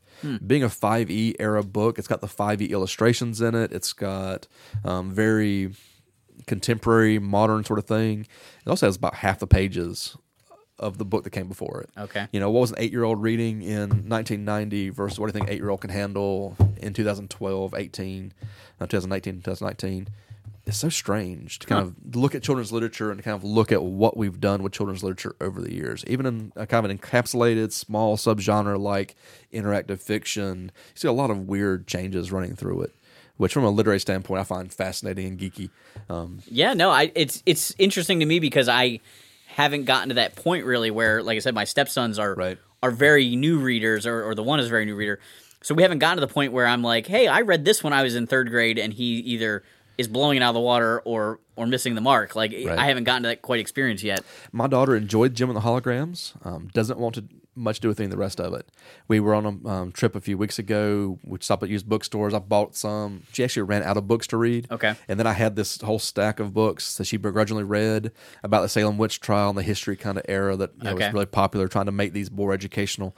Um, and she died quick and was done with it. She Yeah. didn't want to read 12 more times to find 12 better endings. She had one ending. She was not satisfied. She judged the entire bookshelf in my house. it it definitely happened to me too where i Yeah. i wouldn't want to reread too many times i would always try like go back to that first mistake Right. uh, but like i said i always went with the impulsive decision I, i've read some of the gi joe ones i read some of the tsr dungeons and dragons Oh, yeah. books and i had the american revolutionary from the the um, uh, time machine series right. and uh, I always would. I'd always pick the the, the wrong ending. I, I remember having a choose your advent, choose your own adventure book that was in space, and I suffocated. I touched something in my uncle's workshop and got electrocuted. I like yeah, I just always would pick the wrong the wrong thing. It happens. Um, some of them are much more deadly than others. Yes. You know, and some of them were almost impossible to finish. Amplify your career through training and development solutions specifically designed for federal government professionals. From courses to help you attain or retain certification, to individualized coaching services, to programs that hone your leadership skills and business acumen, Management Concepts optimizes your professional development. Online, in person, individually, or groups, it's training that's measurably better. Learn more at managementconcepts.com. That's managementconcepts.com. What if you could have a career where the opportunities are as vast as our nation, where it's not about mission statements, but a shared mission? At U.S. Customs and Border Protection, we go beyond to protect more than borders from ship to shore, air to ground. Cities to local communities, CBP agents and officers are keeping people safe. Join U.S. Customs and Border Protection and go beyond for something far greater than yourself. Learn more at cbp.gov/careers. Which would be fun as a writer to have all these endings floating around that no one can get to. Yeah. Have student kids trying to find a way to get to that path, and it can be fun, um, but a little bit sadistic at times because some of them are very hard. I remember I had one as a kid um, that I don't have anymore from my childhood collection because most of those books are gone. A lot of them I read from the library anyway. Yeah. Because I could read it 14 times before I went back to the library next sum- week during the summer. Right. So I could just get as much book out of here as possible. Um, but one of them, I always got trapped as a Christmas ornament. It was a Christmas themed one. Okay. And I became the Christmas ornament every path. I couldn't find a way to work it backwards. It just it would not do anything but the stupid Christmas ornament ending, which is probably some like big hallmark moment that nine year old me just did not understand. Yeah. And it probably was supposed to teach me something in life. I didn't learn it. Um, I actually bought it off eBay recently. It'll be home by the time I get home from this trip. Okay. So I'm going to find out if I can can actually beat that book another way. Nice. As an adult, because nine year old me could not figure it out. I don't know if I was dumb. I don't know. Um, and a lot of these books I experienced with, then a lot of the other um, kind of weird niche series I found after I got back into it as an adult. Yeah. And so my personal reading collection stopped somewhere around Goosebumps, Animorphs, even though I wasn't familiar with those. I had read some of the Endless Quests, but didn't realize how many of them there were. There was a bunch of those um, as a kid. I didn't know that like the um, Dragon Tales were a thing, and I think young me would have loved this. Um, I th- I don't know what why it's not as successful as other ones, but we never talk about Dragon Tales nearly enough. Dragon Tales is, is your basic endless quest, TSR, fantasy sort of adventure, you know, very Dungeon Dragon esque, very solo RPG, but without dice. Yeah. Um, what's neat about this is that the series had the black covers and the white covers.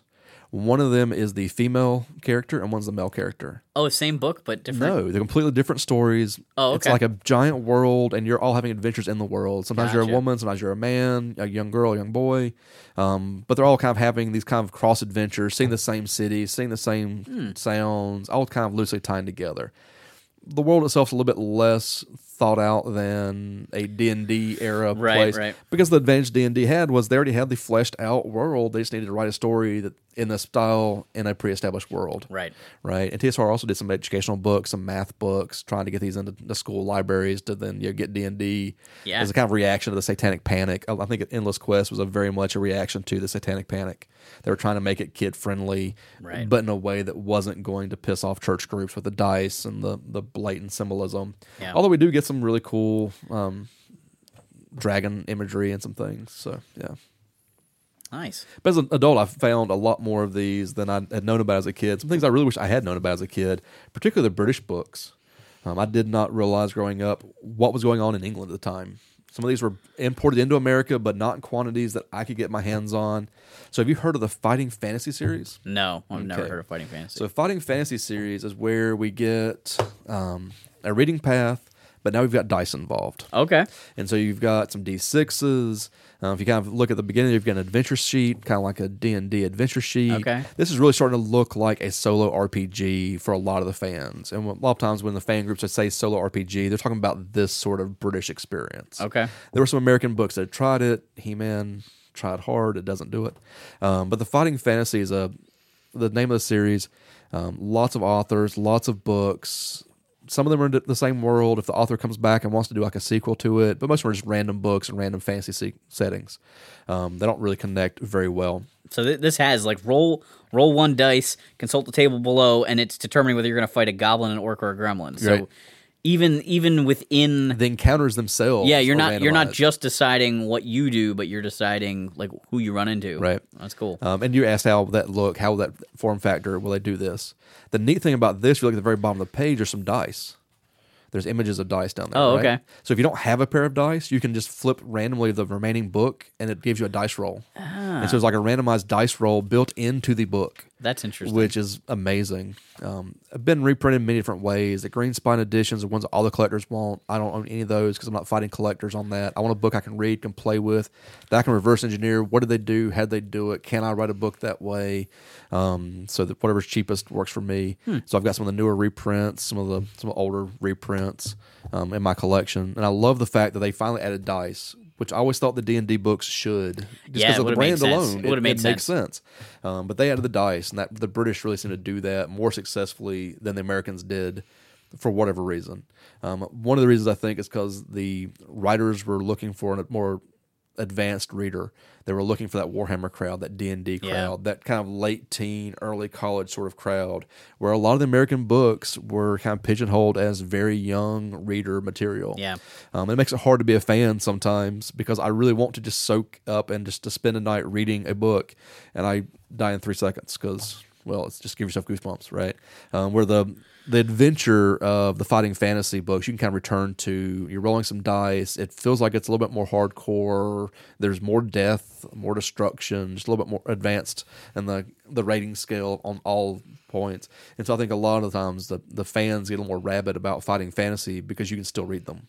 yeah. Um, and a lot of these are great historically. I- I've enjoyed them, but don't read them for fun. Right. The books the books are kind of like we we'll talk about the the old retro cartoons. And Yep. it's like you love He-Man and the Masters of the Universe cartoon or you love the old Sunbow GI Joe, but when you rewatch it you go Ah, it's not, it's not quite as good as I remembered it, you know. Like it's, Yeah. it's a little bit more painful. Well, I was, you know, during the the first two yeah, Joe movies, I was hearing all people talk about how it just paled in comparison to the uh, the original cartoon. I was like, have y'all seen that recently? I think you're remembering something completely different than what you watched at age eight. Yeah. But we'd played with the sandbox and made something else out of it. Right. Um, and you can do that with any licensed property or any unique property. And I think we do with fandoms a lot of times. We, we kind of adopt them and make them our own thing. And then new media doesn't really stack up against that. Right. Where I think the fighting fantasy line is kind of really neat because they're unique adventures and unique portions of a world or unique worlds into themselves. You can then think about them all day long, but you're never going to have a second book that contradicts what you thought was must be true and going to just shatter your, your own fandom Yeah. um, which is kind of nice. The other big British author that I want to point out is Joe Dever. He's my personal favorite, so we're going to absolutely talk about him for a minute. Um, Joe Dever was an American champion of Dungeons and Dragons. Okay. Back when Dungeons and Dragons had championships, and you actually went to a con and decided who was the best Dungeon and Dragoner in the country. It's a weird concept in modern 5e.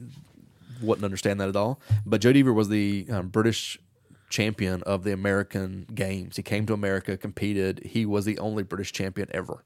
Wow. Um, because it was American competition. So why Yeah. would there be British champions? Um, they weren't really going across the pond.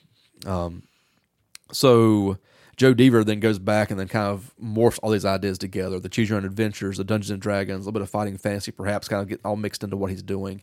So again, it's a world where you're making choices as a character and you're rolling some dice, having some adventures. Um, usually, the the paths decide what, and the paths you pick. If you make a choice yourself, decides goblin or caravan attack, you know, kind of bugbear, whatever. Um, but then the dice are are you going to live or not? Okay. You're now this encounter. Can you live or not? Um, you have to have your own dice because they're not printed at the bottom of the book. But they do have this kind of dice table, random number table on the back. So if you have to read this at home with no dice in your house because your parents don't allow you to have dice in your house. There's a random number chart in the back, and you can always just kind of pick your number blind and go for it. That's good too if you're trying to read in class or Absolutely. you know silent reading. Roll a dice school. back. Yeah. A silent reading is going to be frowned upon. We've got a dice table in the back. I don't actually like reading the dice table. I'd rather roll the d10s. Oh, for sure, that'd be more fun. But fun. you know, traveling on a trip in the back of a car, Yeah. that dice table really is a lifesaver. So huge fan. Hmm. Same kind of illustrations we see throughout all of them, kind of black spot illustrations Yeah. here. Got to fill in the pages. The neat thing about Joe Dever and why I love Joe Dever is it's all one world. So the entirety of his um, this lone wolf is all about this one character. Okay. What's really neat is in book one, you're the the novice. You don't know anything. You're trying to take a message to a king. If you get there, now you've leveled up. And level the next book is basically level one. The next book's level two. It's leveling up in a video game That's really cool. but by buying a series. And you can play each book by themselves. You just find one at a thrift store, grab it, pick it up, understand what's going on. But really, the way he meant for you to read it, probably the way it's best read, is to get all 32 books, start the fresh character sheet, and see how far you can go before you die. And then you get five or six books in, and you have to decide do you cheat that death and keep going, or do you just go back to book one and try again? Um, so it's a whole different reading experience in its totality. Yeah, that's really cool though. That's you know very different than the like the TSR D and D books where Absolutely. each one is a different character in a different world. even if they went back to the same worlds, they're really trying to you know push this one that needed to have a better sales or something. yeah, You never really interacted. Where these are absolutely going through that same adventure, and choices from book one are going to impact book seven.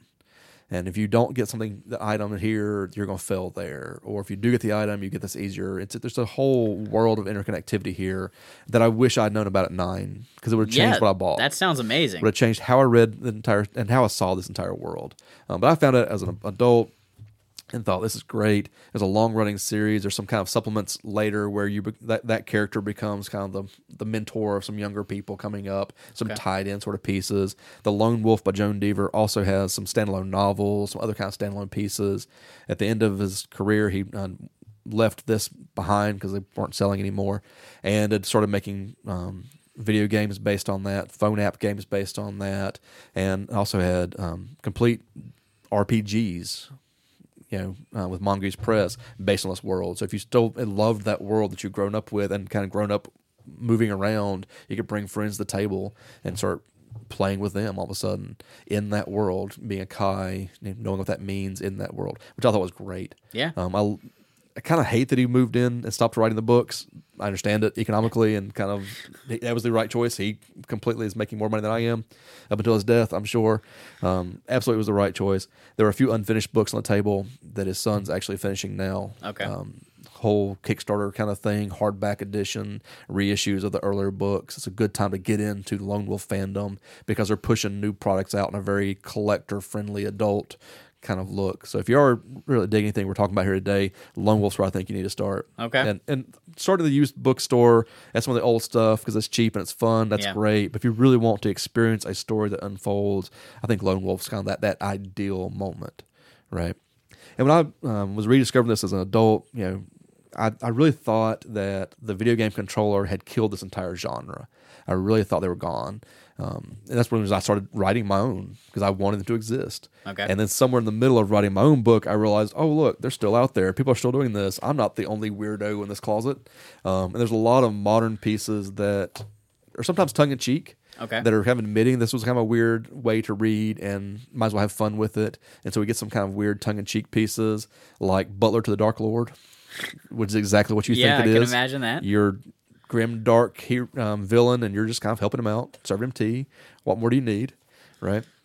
And then some other pieces that are reprints and revisits and kind of repackagings. Okay. Um, so the Blood Sword, this this this world existed in the '80s. Dave Morris and the group had this going back in the day. Um, they then reprinted them all and then kept it going. Okay. So it's a kind of a unique world with dice and kind of that feel repackaged and re um, put back on the market for the collectors, for the people that want to go back to it as adults, didn't want to take their ratty versions, want a new experience. Um, so some, some of that, we've got some of the classics coming back. You've got some of the new authors jumping back into it, um, which is why I want to grab a stack right here. Yeah.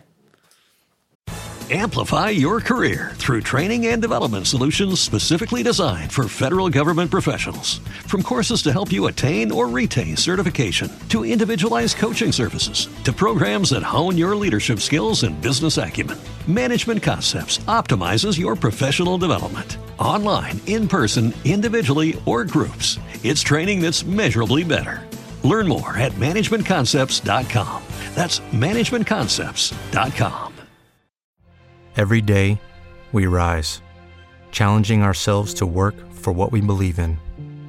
At U.S. Border Patrol, protecting our borders is more than a job, it's a calling.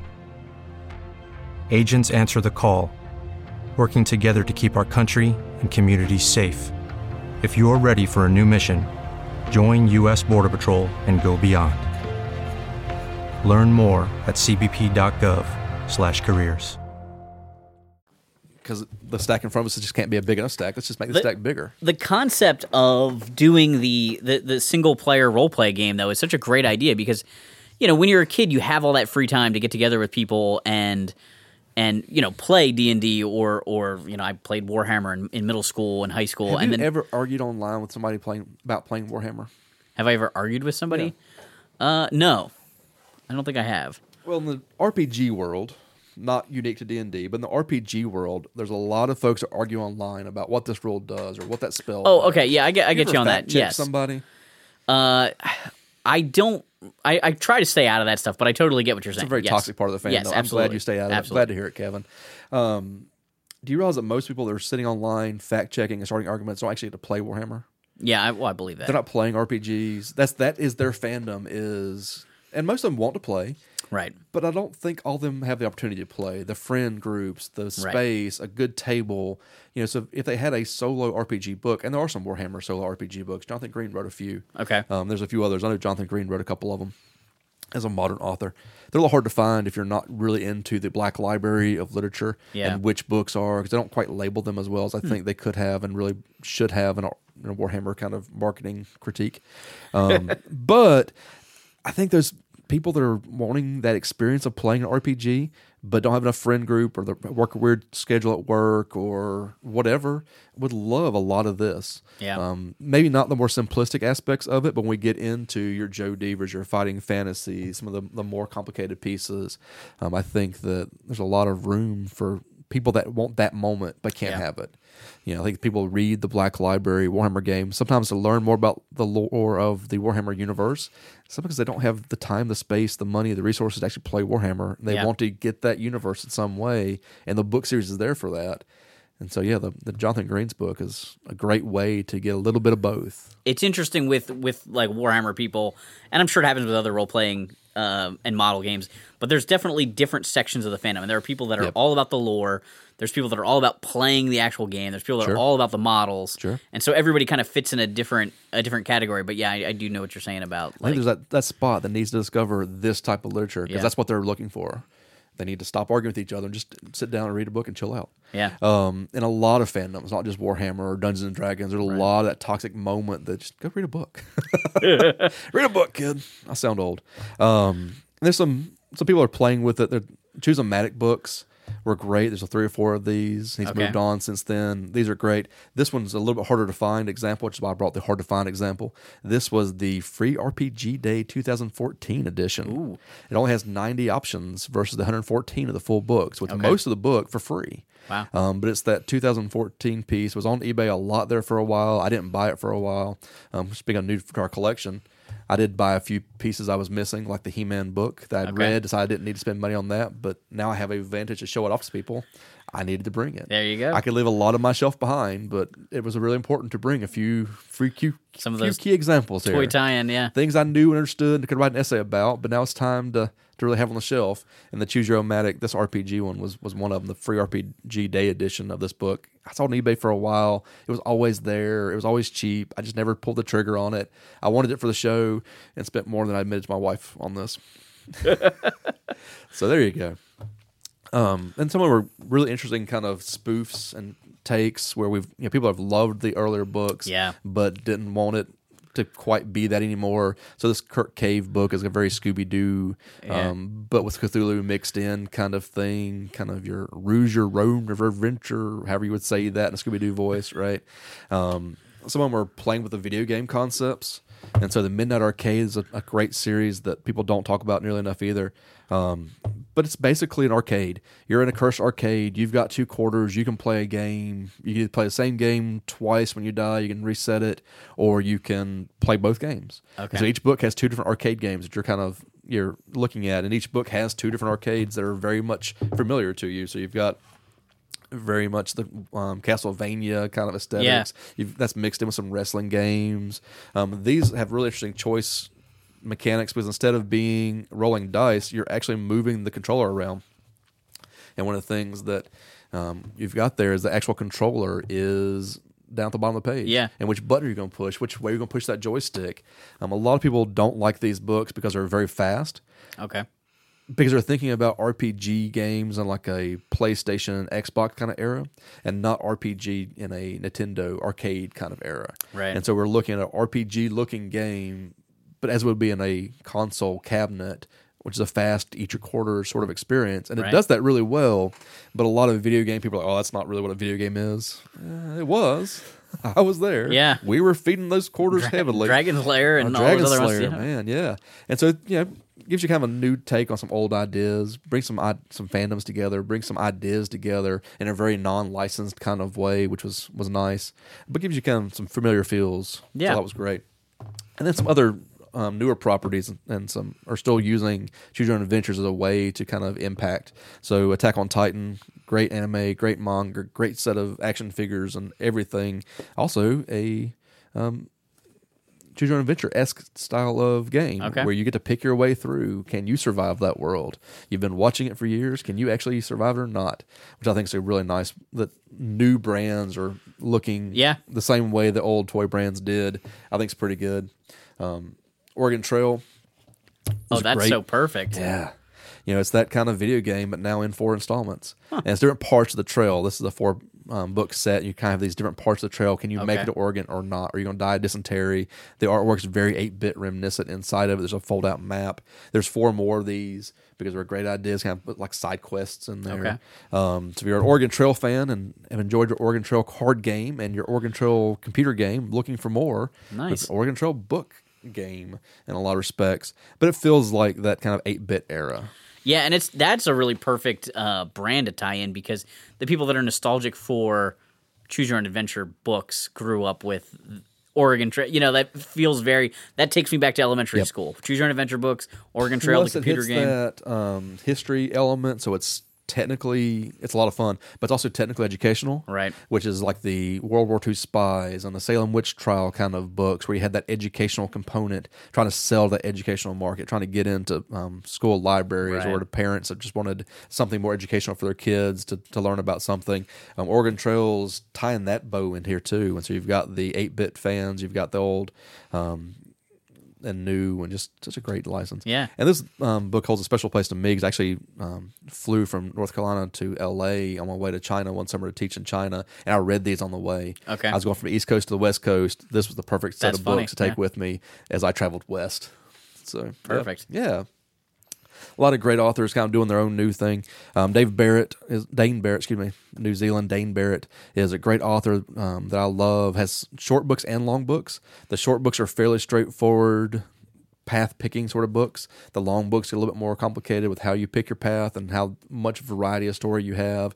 But has kind of some interesting topics he's talking about with ninjas and uh, wars and police operations in a sci-fi fantasy New Zealand. Which is not a setting we see very often Yeah. a sci-fi fantasy version of New Zealand. So yeah, I love when they do something different with it. Okay. it. Right. Um, some are doing really weird things, like this behemoth here, um, which is just the same life, but you go through it over and over again, and you keep resetting yourself. Ah. Okay. And so it's kind of a respawning sort of thing, like in a video game. Yeah. But you keep resetting yourself. Um, and the only book that this author's done this way, but did it well and stopped and moved on with other types of novels that may or may not sell better. But this was definitely a really unique experience, sort of like that pick your path, find your fate sort of experience. No dice, but way more complex than you think it is. Okay. Um, there's some jokes about dice in here that tell me you that, that he's aware of fighting fantasy and that kind of genre, where it says you know roll a dice doesn't matter what you get. Go to page three. Okay. Sort of moments, um, kind of spoofing and lampooning, but telling a wholly different, sad sort of story. You've got a, a, a young man and you're messing his life up over and over again, and trying to get a happy ending out of this book is really hard because life doesn't have happy endings. Apparently, I think that's what I've learned in life's lottery. there are no happy endings. It's gonna suck. Thanks, Kim Newell Newman. Thanks for telling me that. Um, yeah, some people that have kind of jumped on the scene like I have, writing their own books independently, publishing their own books are great. You know, James Herons are some good stuff. This one's kind of a weird one to show because it's not really what he's writing.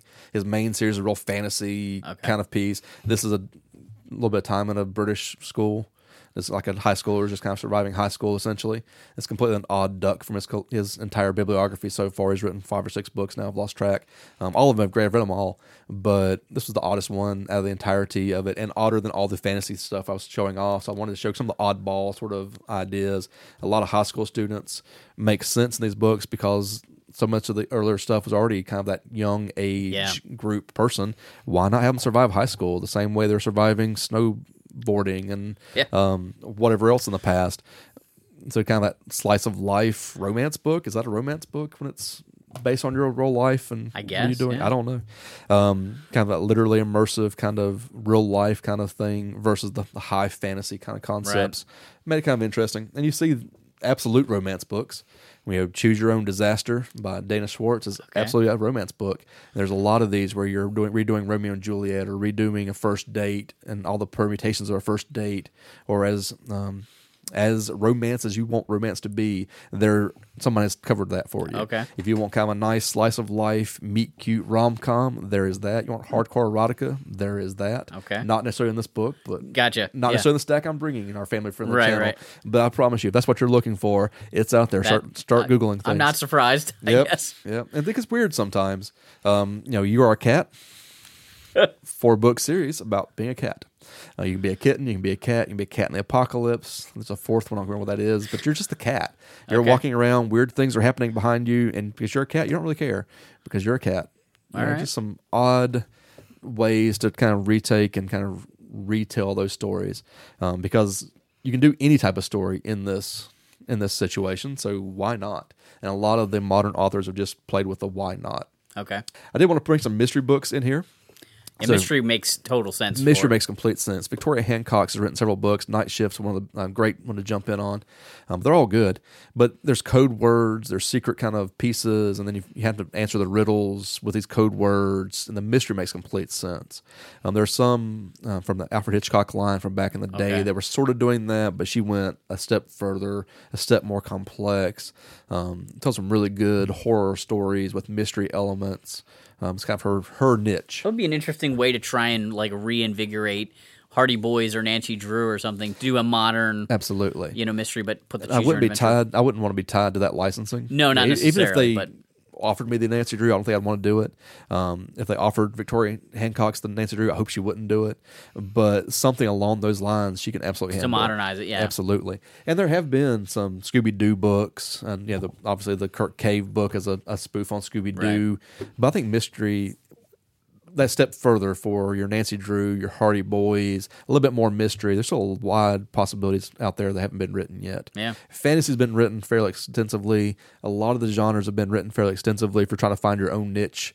Um, but I think that Hardy Boys, Nancy Drew moment hasn't quite happened yet. Yeah. With the CW um, Nancy Drew show, now, now's probably the time to be writing that. It would it, it would just be interesting because you could like choose to interview the wrong person, and, like Right. follow the wrong lead wrong or follow the lead the wrong way or whatever. Yeah, that could be really cool. Yeah, and I've played around with some fantasy or some um, some mystery books, but never to that kind of criteria. Gotcha. Not- not- and and those books are so structured Yeah.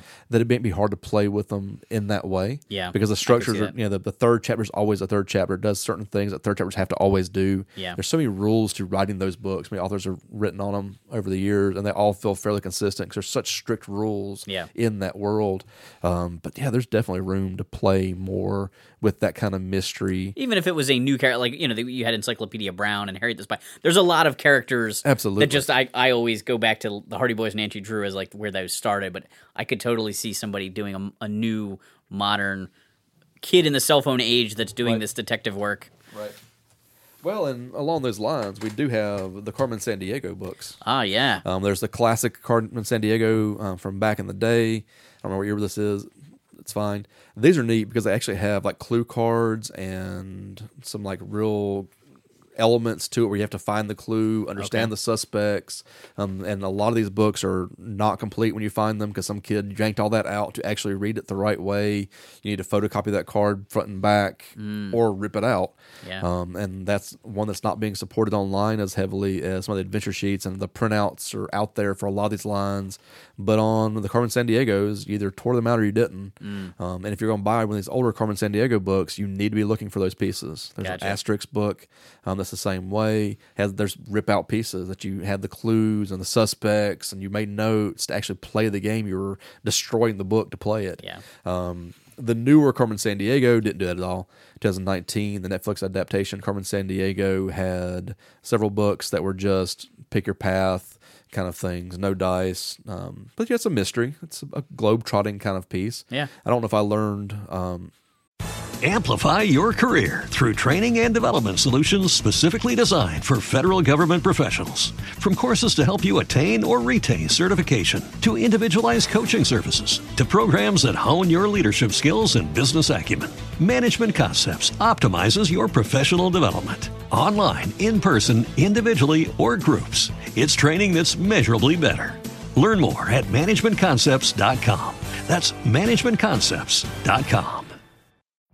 Every day, we rise, challenging ourselves to work for what we believe in. At U.S. Border Patrol, protecting our borders is more than a job, it's a calling. Agents answer the call, working together to keep our country and communities safe. If you're ready for a new mission, join U.S. Border Patrol and go beyond. Learn more at cbp.gov/careers. my geography from it, but I think I was supposed to. Yeah, yeah. I did enjoy it. It's a good read. I mean, I've learned. I loved the game and the, the game show that they I had never done. played the game. Okay. Um, I always go back to the game show. You know, Rockapella for me. Yeah, yeah, that. Rockapella is is my Carmen Sandiego experience. If they'd had done a soundtrack for this book, I would have bought more copies of it because I love Rockapella. we had where in the U.S. is Carmen Sandiego, and my school and elementary school had where in the world is Carmen Sandiego, which is much harder. The U.S. game, uh, we had much better luck at trying to actually catch the criminals because I'm sure. you just have more You know more, about background that. knowledge. Yeah, And we're Americans. We don't learn about the world anyway. right, right. that country exists. I thought Doctor Doom lived there. yeah, it's not not good in our education sometimes. Our geography really suffers. Yeah. um, outside of our borders. But yeah, a lot of um, new brands are going back to this play factor and this kind of readable factor. And so WWE did it with three books. That's interesting. You a wrestling fan? Uh, no, I'm not a super huge wrestling fan, but that is interesting Have because you ever wanted to be Triple H? definitely I've wanted. to Have be you ever Triple wanted H. to be Kane? I'm kind of. th- That's such a funny matchup. You you don't. I would not picture wrestling and reading as being like the, the brands to come together. Whereas Carmen San moment. Diego is an educational Right. concept. Absolutely. That's really funny. What's actually. neat about this, though, unlike your GI Joes that you looked at, we were always generic Joe. Yeah. Um, I've got an Indiana Jones on the shelf at home where you're his little buddy. You get to walk around beside Indiana Jones, but you can't be Indiana Jones. Hmm. You, know, you can't make choices for the guy that you're actually buying the book for. Um, but no, WWE, you to, to, you're there. Wow. You're Okay. becoming a champion. You're going to get that belt. That's or cool. not. Uh, so try to get that belt. But yeah, the WWE is kind of an odd pairing, but it's kind of neat that you've got that kind of return to this form factor a little bit. And I get excited when I see new brands and old brands coming back to it. You know, My Little Pony, of Equestria is not something that I watch very often. My daughter didn't really get into the whole girl version of the Mm. um, Little Ponies. She enjoyed the one version, but th- this one kind of fell outside of hers. Yeah. But, you know, I picked it up in case she was interested in it. She was not. But then I read it a few times to see how it worked. Um, and just nice to see Wonder Woman finally getting us more female representation now than we had back in the 80s. Wonder Woman got her own book. There was a Supergirl, um, Pick Your Path, Find Your Fate sort of book back in the DC line back in the day. Wonder Woman probably had one too. You have Batman, Scooby Doo's, but it's not really a mystery because it's that cartoony version of Scooby Yeah. Doo.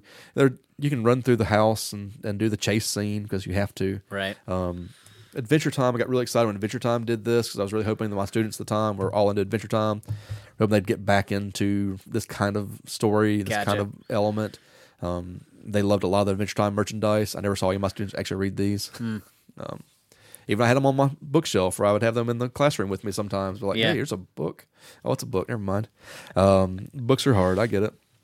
American Girl doll, recent pickup, new to the collection. Not read it yet. I don't know how great it is. Okay. It's American Girl doll. Yeah. Make your choices there. There are a lot of American Girl doll books though. Yes. But that so to have a choice based interactive books where set in those kind of worlds, playing with those kind of characters that have such characterization in that American Girl doll fandom makes a lot of sense. And I'm glad they're doing that. So yeah. All right. Um, That's a lot about books, Kevin. That was a lot about books. Wow. I don't. Do we think- need something non book to kind of break it up? I sure, if you want. You want to talk about DVDs? Sure. You want to talk about movies? Okay. I'm not coming back to do Hack the Movies or Movie Dumpster. Um, not anytime soon, anyway. But great shows. There's never been a good Dungeons and Dragons movie. It's true. I'm not sure there ever can be a good Dungeons and Dragons movie.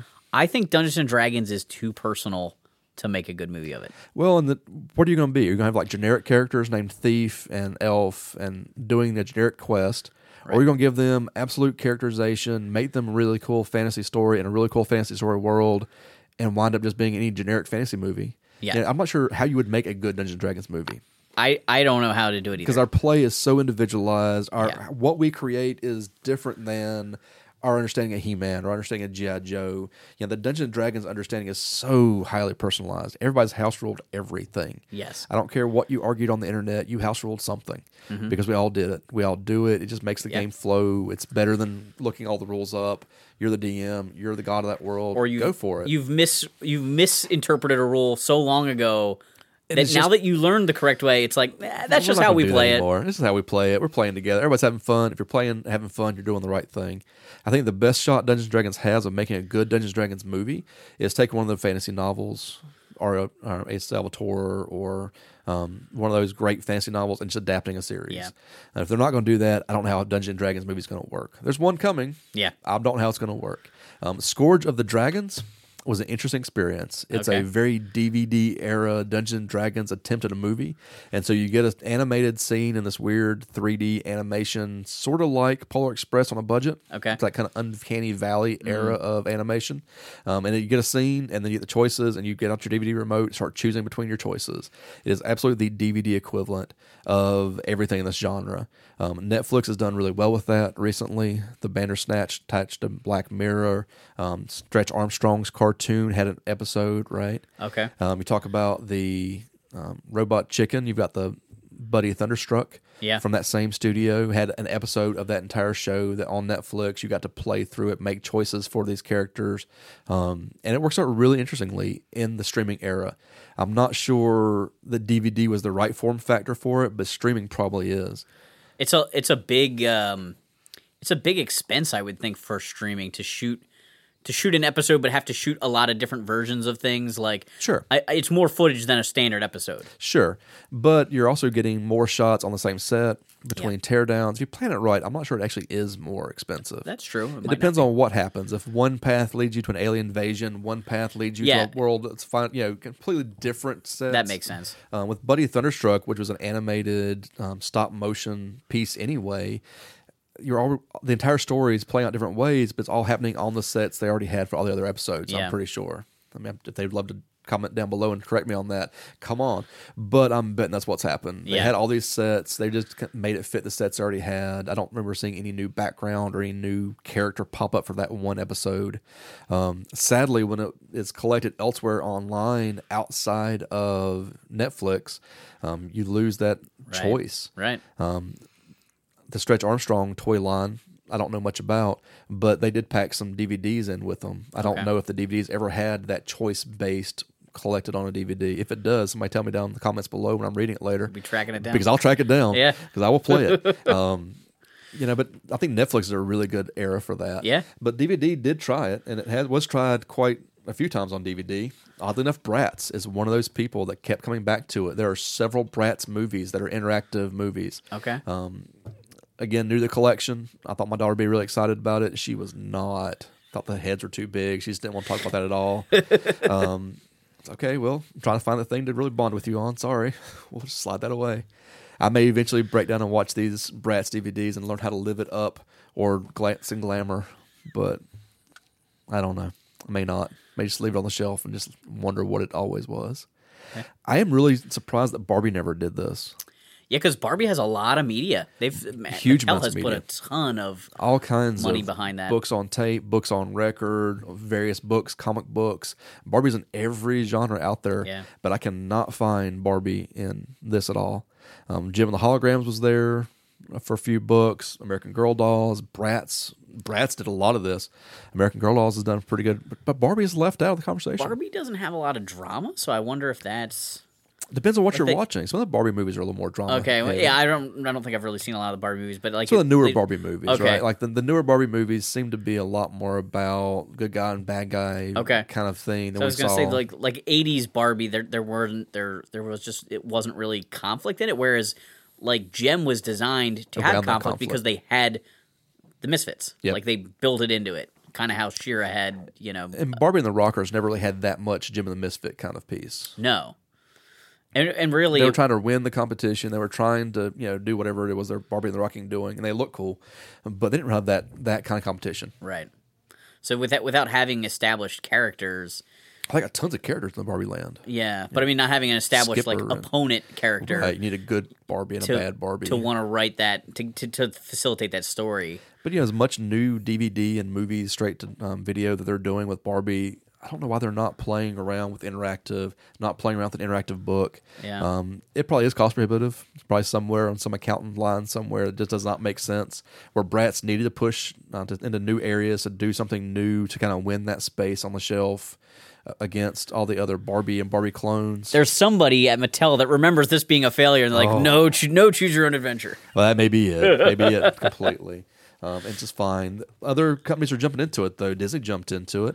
You know, you got your Wreck It Ralph where you break the internet. Okay. And in this one, you actually play several different characters from that movie and have several different kind of um, adventures from that world, Hmm. which is kind of a nice way of looking at. But again, you get conflict. You get Yeah. those kind of action story points are already in that movie. There's also some for the um, Inside Out movie, Okay. which is a little bit more internally driven. Yeah. But that action's already built into the franchise. Maybe Barbie just doesn't have enough drama. As much drama as I think there is in Barbie world. Maybe it's just not the right types of drama. I don't know. Well, maybe after the Margot Robbie movie comes out, there'll be. I don't know what's happening after that movie comes out. It's gonna, it's gonna be weird, whatever it is. I, I, don't- I have no idea what they're gonna do in that movie. At this point, all I've seen are the you know Twitter snapshots, the rollerblade pictures, the rollerblade pictures. Um, I have no idea what that movie is based on those five images that we've seen. I can't construct a story at all, and I'm no idea. excited about that. Yeah, Yeah, I hate when I can watch a trailer for a movie and then understand the entire film. Right. That's why I don't watch M Night Shyamalan movies much anymore. Because after Sixth Sense, somebody in some mall said I didn't understand what movie I was buying a ticket to, and they put the entire movie in the trailer. Yeah. and you can watch the trailer and get the two-hour experience because all the plot twists are there Yeah. in the trailer. And so this new Barbie movie, I don't think a trailer is going to capture it. Whatever it is they're doing, I don't think they're going to spoil it in the trailer. That's for sure. I can only so, so uh, not being a Barbie uh, collector or whatever. All I can imagine this movie being is a long uh, fashion montage to like lead up to like a, the date with Ken. Right. but that's a very like my sister playing with Barbies in the '80s like perspective on on the brand. You know, I played with Barbies as a kid, and we always had conflict. Um, I was the only guy in the neighborhood, so I saved my money up, bought my Barbie doll, which was really nice. My parents then bought me Ken and some some fashion to go with it. Okay. Um, but the you know the girls in the neighborhood, the neighbors always had Barbies, and we were playing with Barbies. We had lots of high conflict. Okay. There's always a lot of things going on. So my my my idea of Barbie might be tainted with a little bit too much of how we played Barbie. Gotcha. There's always conflict. Somebody was always having some drama break out. And so it was the stereotypical, you know, this person's trying to marry your husband. Very much the soap operas were watching behind the couch. You know, we're Yeah. playing and the soap opera's going and Evil Twin just popped up and that very 80s, 90s soap opera moments are definitely happening in our play. I could see that. but we also had the Jem and the Rockers, or Jem and the Holograms, mixing with our Barbie and the Rockers, and we were playing those stories out too. Because once you had Jem and you had Barbie and the Rockers, now, Now the Misfits, the Stingers, you had some other conflicts you could play in that kind of story. Um, I think we were having a lot more of the action. You know, the He-Man, the She-Ra. I think we are kind of bringing that into Barbie, maybe a little too much. Gotcha. Because I'm remembering a lot of conflict. I could see that book happening. I don't know why you're confused, Kevin. I don't know. But maybe your Barbie play is different than my Barbie play. I I don't know. I, I don't still don't have enough Barbie play. Oh, I had lots of Barbie play. there you go. Tons of Barbie play. Um, but yeah, All right. So is that is there another pile of another topic, or was that most of the? Yeah, I did want to point out that comic books have also done this. Okay. Um, I did not bring the Deadpool, but there was a Deadpool miniseries that I highly recommend. Um, four or five issues, and you made the choices panel by panel, and the visuals actually made it make sense and contributed to it. Hmm. Um, highly recommend it. I don't actually recommend trying to find the back issues. Go for the trade. Gotcha. The trade has it all together, and the adventure spanned all the issues anyway. I think the trade's the best reading form and has the most collectability um, because there's a special version of the trade that came with the dice with the Deadpool um, mass, you know, logo on it and the special pencil to fill out the sheet. And so I think that's really where you want to go looking for your collectible collectible. And for your reading experience, that's kind of the same spot you're going. Is maybe not that version of the trade, but kind of the mass market trade aspect is that that way of going. And I love looking at comic books doing it. Um, it's been happening since the 80s, but Okay. usually by independent companies, and they're kind of hard to track down, hard to find. I will point out Jason Shiga's Meanwhile is absolutely an interesting reading experience, um, very graphic. I don't know how he ever got this to production. He's been interviewed several times on YouTube, uh, and they're all fascinating, but he's never really explained how did you get these tabs through a production. Uh, who how do you, who convinced to do that? Because you're reading kind of by line, so you've got you know the white line, you follow the white Oh, line, then you make it the choice to go to the brown line. You follow the brown line for a while, and there's tabs down the edge here that have your color coded, telling you like where in the book to turn to to flip 20, 30 pages and come back. Just from a, a book production standpoint, Yeah, that- this is an amazing document. Um, but then from a story that makes sense, it's also an amazing document. Um, so Jason Shiga is a great car- comic cartoonist. Um, writes really interesting pieces, but this one just blew my mind. And his other books didn't blow my mind the way this did. It did. blows my mind how they engineer like which where they're going to stick the the ending Right. in these books, and that's even more complicated because it's it's visually shown and then flows to the next page. That's It blows my mind too. I can I can reverse engineer a choose your own adventure, pick your path kind of book. I can reverse engineer a, a fighting fantasy or a uh, Joe Dever sort of book and kind of understand it. May not create something as epic as they did, but I understand how it works, Yeah. kind of why they made their choices, where they made them. I understand what kind of conflicts they're going for, internal, external. I get a lot of that. Um, but yeah, the, when you get into the comics, I'm I'm lost too. Yeah. because I can't draw. Um, I've written a few manga and I've written some comics, but I've not ever had to do one that's that complex. And I don't know how you'd ever, as a writer, hand off a script to an artist and have them make sense of it. yeah. Um, I So think now Shiga makes sense. As Did a, he write and draw that? wrote it and draw it. So that makes it a little easier. you can absolutely control and can change, can edit. When you get into Deadpool, though, you've got writers, you've got Yeah. um, artists, and how they ever got together on the same page to make something that worked is amazing. I don't understand at all. Uh, Twisted Journeys, I've discovered not too long ago. 22 books in this series, um, but it's partly comic book and partly prose. Okay. And so, like, the action sequences often jump into comics and get a couple pages of comics, but then you get back into the prose. Okay. And then some spot illustrations kind of even it out. So it feels like there's a lot more car- comic here than there really is. Okay. There's a couple comic pages where choices are not happening, and then your choices happen in prose to either kick into that comic or the other comic. Um, lots of authors, lots of artists have worked on this Twisted Journeys series over the 22 books. Um, I'm still amazed how they pulled that off, that kind of weird hybridization. Yeah. But I can at least understand you know, this kind of long stretch of prose. Let's go ahead and put that in a comic form to kind of break it up a little bit versus a 20 page section of prose. Yeah. Um, I get why they're doing it, but how the relationships worked, I don't know. I'd love to know, but I don't know. Yeah. All right. So, Kevin, do you know need to know anything else about choose your own adventure style fantasy interactive? I feel like I learned more about them than I was expecting. This Oh, was good. this was a very in depth overview. and I had no idea there were so many different formats and versions and stuff. Have you seen the choose your own adventure um, game? I have seen the, these in store. Yeah, These are available cool. at Target and available. Um, all kinds of bookstores had those. It's a card-based game that you can play by yourself or with a couple people, um, kind of making choices through kind of the track and trying to get to the end of the book without dying inside time limit. There's um, two or three versions of that out there. House of Dangers, based on a classic Choose Your Own Adventure book. Um, I think the other one is too. I don't remember the name of it off the top of my head, but Okay. um, it's a way to not have a solo adventure anymore. Yeah. You know, so I think one of the strengths of this is the solo play aspect. Warhammer, Dungeons and Dragons, a world to play in when you can't play with other people. But then they took that step and tried to play with other people, which is a really interesting moment for me when you try to bring that second book in, that second player into this reading experience. Not the first time it's been done though. Um, Joe Dever, love Joe Dever, British author. Um, outside of his um, Lone Wolf series, also did these Combat Heroes books. Um, and these have a standalone adventure in them, but what they're really made to do was to grab two of the books and play together. Now, when you open that book up, what's the first thing you're going to notice, Kevin?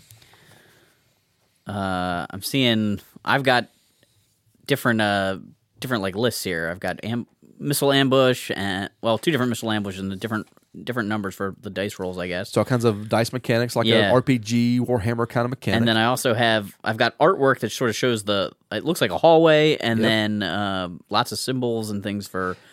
It basically is explaining to me. I, I'm like interpreting it for the first time, but yeah. like an arrow and then a number. So I'm, t- I'm understanding if I go straight down this path, I'm going to page 190, and if I want to back up, I'm going to page 39. and that's working the way that you understand to work, but adding dice to it. But flip 30 pages in, because the first 20 pages of that book are just the rules, Oh, and now it's just pages of images. And across the very bottom of that page, if you look closely, you'll see like turn left, go to this number, turn right, go to that number, kick, do this, punch, do that. Um, It's a very interesting visual experiment. It's not quite a comic book because it's telling a story with images, but not in a way that we would recognize it as a comic or a manga. Um, but it's somewhere like playing Doom or Wolfenstein, yeah. but in your hands. Um, and it's an interesting way to kind of think about other ways to do this sort of this manipulation of your reader and your story and your audience and kind of how they intersect. That's an entirely new way of doing that. Um, that Joe Dever and, and company were doing there. Um, his authors changed book by book. There's six or seven of these. What's neat is they're not really paired up. So if you have a bad guy and you have a good guy, you can play. Oh, Um, it doesn't really matter which two books you pit against each other, but once you kind of get those rules down pat, and they're complex, I'm not trying to explain them here because it would take a while. Um, but once you get that 20 pages of rules down pat, you and your friends could just start swapping books around and playing almost randomly. TSR had done that with a co- um, two player game back in the day, but you had to have the right two players to play it. If you matching find books. one of these and not the other at a thrift store and don't buy them both, you'll never play them. Uh, if you get any two of these, you're ready to go. Hmm. As long as you're not playing the same book against the same book. And honestly, you could probably take two Black Barons and still do something really cool with it. Um, the narrative in this and the world building in this is not as good as the other Joe Dever books, but that form factor of how it's played is completely different of nearly everything, especially everything we see in the solo RPG sort of world until we get in the board game space. Um, because obviously, board games, RPGs, a lot of that's going to share the same space. And so, this bounty hunter shootout at the saloon is that same kind of idea where you've got very visual, you know, you're two different gunslingers, you're having a shootout. What do you do? What do they do? It's all very that same picture driven sort of world. Okay. Um, there's Aces of Aces. There's a, a World War II dogfight based on the same kind of system. There's a lot of ways to do it, and never need a controller. Never need a joystick. Um, but yeah, a lot of ways to explore your stories and tell your own story or tell your somebody else's story along with that author. Lots of ways to, very to control that narrative besides just action figures. Yeah. uh, do you want to do you want to take a minute and plug your books? I'd love to plug my book. Everyone should buy my book. Forget the entire stack of everything we've seen for the past three hours. Go buy my book. It's the best. Enjoy it. Um, I've got several series going. Castles of Imagination is a six book limited set that's definitely pulling from Joe Dever. Um, I wanted that idea of choices in book one to matter throughout the series. And so the six books are best read in order, letting the characters develop. It starts off with the high school students playing um, RPGs amongst themselves, trying to survive the high school. Um, what's neat in that one, and kind of unique in that one, at least unique that I found in all my research, is that there's a frame tell element. So you're controlling the high schooler. You're also controlling the barbarian character in the game. Okay. And so some of the conversations are you and your DM talking across the table about high school or in a locker room or wherever. And then some of it is the in game barbarian getting to smash your way through, and some dice rolling kind of comes with that. Okay. Some of it's choice based. There are some uh, D6s in there to kind of keep you from making all the right choices. Ah. We all want to be the hero, but sometimes life doesn't work out that way, and you're going to have a bad roll. And not every um, adversity leads to failure, and sometimes the best story doesn't come through choosing the best option. Okay. A lot of fans, when you start really talking to them, they stop playing with the dice and start just absolutely picking the best path to, to win the book. Gotcha. Maybe that's not the best thing to do. Right, so I've got that series going. I've got several other series going. While I'm finishing up that one, I've written a few other things. Um, talked about con experiences. I used to sell at comic book conventions. Okay. Um, it's really hard to sell things that don't have, don't have art with them at a comic book convention. Yeah. And it's really interesting in the past couple of comic book conventions I've um, sold to pre pandemic because people really weren't looking at comic books. They wanted original sketches, they wanted cosplay trophies. They weren't there to get back issues the way I went to comic book conventions, right? They weren't there to discover new authors or new independent books the way I did as a young person. Um, that kind of experience is shifting about Yes. what, what they want from a comic book. Um, and then me standing behind a table with one book that um, didn't have enough pictures in it to suit them It was a hard sell. It's a hard I experience. get that. Um, so I then started branching out, and often people would say, "Oh, well, I don't really like fantasy. I don't like true life stuff. Do you have a horror book?" Well, I didn't at the time, um, so I started kind of branching out, writing some other genres, some other kind of ideas besides the Goblin's Gift, which is the first book of Castle Imagination. I've also got a world that is set on a luchador island Okay. Um, because I do love wrestling. Don't keep up as much as I probably should, but I do love the wrestling. I love that kind of idea. Um, some because I grew up on WCW and WWF as we did in our generation, but also because I love that weird mythology of the luchadors, like the mask that never comes off, like Yeah. really buying into the Blue Santo gimmick from all those movies. And so I created an island that's a complete utopia that's ruled by luchadors. There's some non luchadors kind of hanging out. Sometimes people retire with their mask still intact, and just your dentist has a luchador mask on. And so it's a weird set of stories that interlock and um, and short stories here in National City Zines, just kind of weird characters moving around, doing different types of stories. There's some mystery um, explorations there. Me trying to figure out how to make mysteries work. Okay. Me trying to figure out some other genres in kind of short, short story kind of ways. And what makes this also interesting, because that reader manipulation I think is important in this entire genre of book, is that the back of each of these zines is actually a manga because if you flip it over, it's now paged the right way for a manga. And so if you read it from front to back, holding it in the American way, it's a interactive fiction book. If you flip it over, it's now a manga chapter about an aardvark with a sword. Um, the two stories will eventually intersect. So the back manga and then the main island, you'll figure out kind of how they fit together if I keep going. Gotcha. And I've got all those um, plans planned out. Just need to keep writing.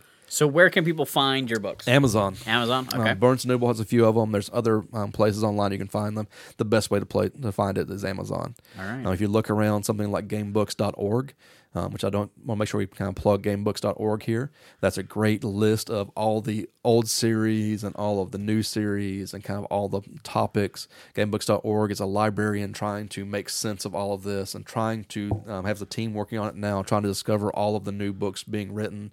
Um, if you find a series out there that's not on GameBooks.org, send them an email, let them know. They'll put it up there. Um, but it's all cross reference with author and themes. And so if you find an author you like, you can find everything they've written. You know, so you want to find some more R.L. Stine, Right. Choose Your Own Adventures, you can find all the ones he wrote for all the other um, different series like Twist Your Fate. Um, and so it's all kind of cross reference like a big database, which I love. But GameBooks.org, not visually interesting perhaps, but absolutely a great repository. Okay. Uh, so if you want to get geeky with some librarian skills, this is really going to show you where else to go looking for other types of theme or author. So yeah, GameBooks.org to find me mentioned, but definitely for Amazon for the rest of it. All right. Absolutely, Kevin. Thanks for asking. Yeah. Well, thanks for coming on the show. No problem. This was really awesome. I, I hope you guys enjoyed this. Uh, I'd love to see in the comments down below what choose your own adventure type books you read as a kid. Absolutely. I want to know what you read as a kid. Yeah. Um, there's a, some names we'll see come up over and over again, and then some names we won't. You'll learn a lot about your di- um, demographics by figuring out which references they're making. Yeah. Are they really getting those Adventure Times, or are they really going back to He Man? Right. Um, so you got like kind of new diagnostic tool. I bet you there's a, a lot of uh, of the give yourself goosebumps era people watching I think the show. Uh, my my predictions, you going to have a lot of choose your own adventure, twist your fate kind of people up to about um, you give yourself goosebumps. Yeah. Which works out with the toys you're talking about. Absolutely. So, absolutely. All right, guys. Thanks for hanging on the peg with us.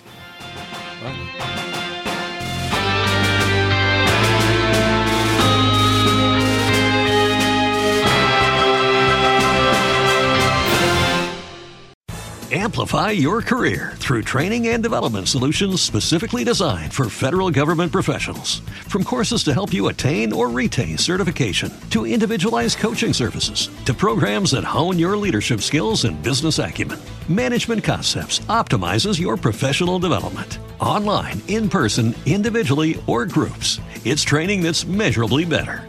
Learn more at managementconcepts.com. That's managementconcepts.com. Every day, we rise, challenging ourselves to work for what we believe in.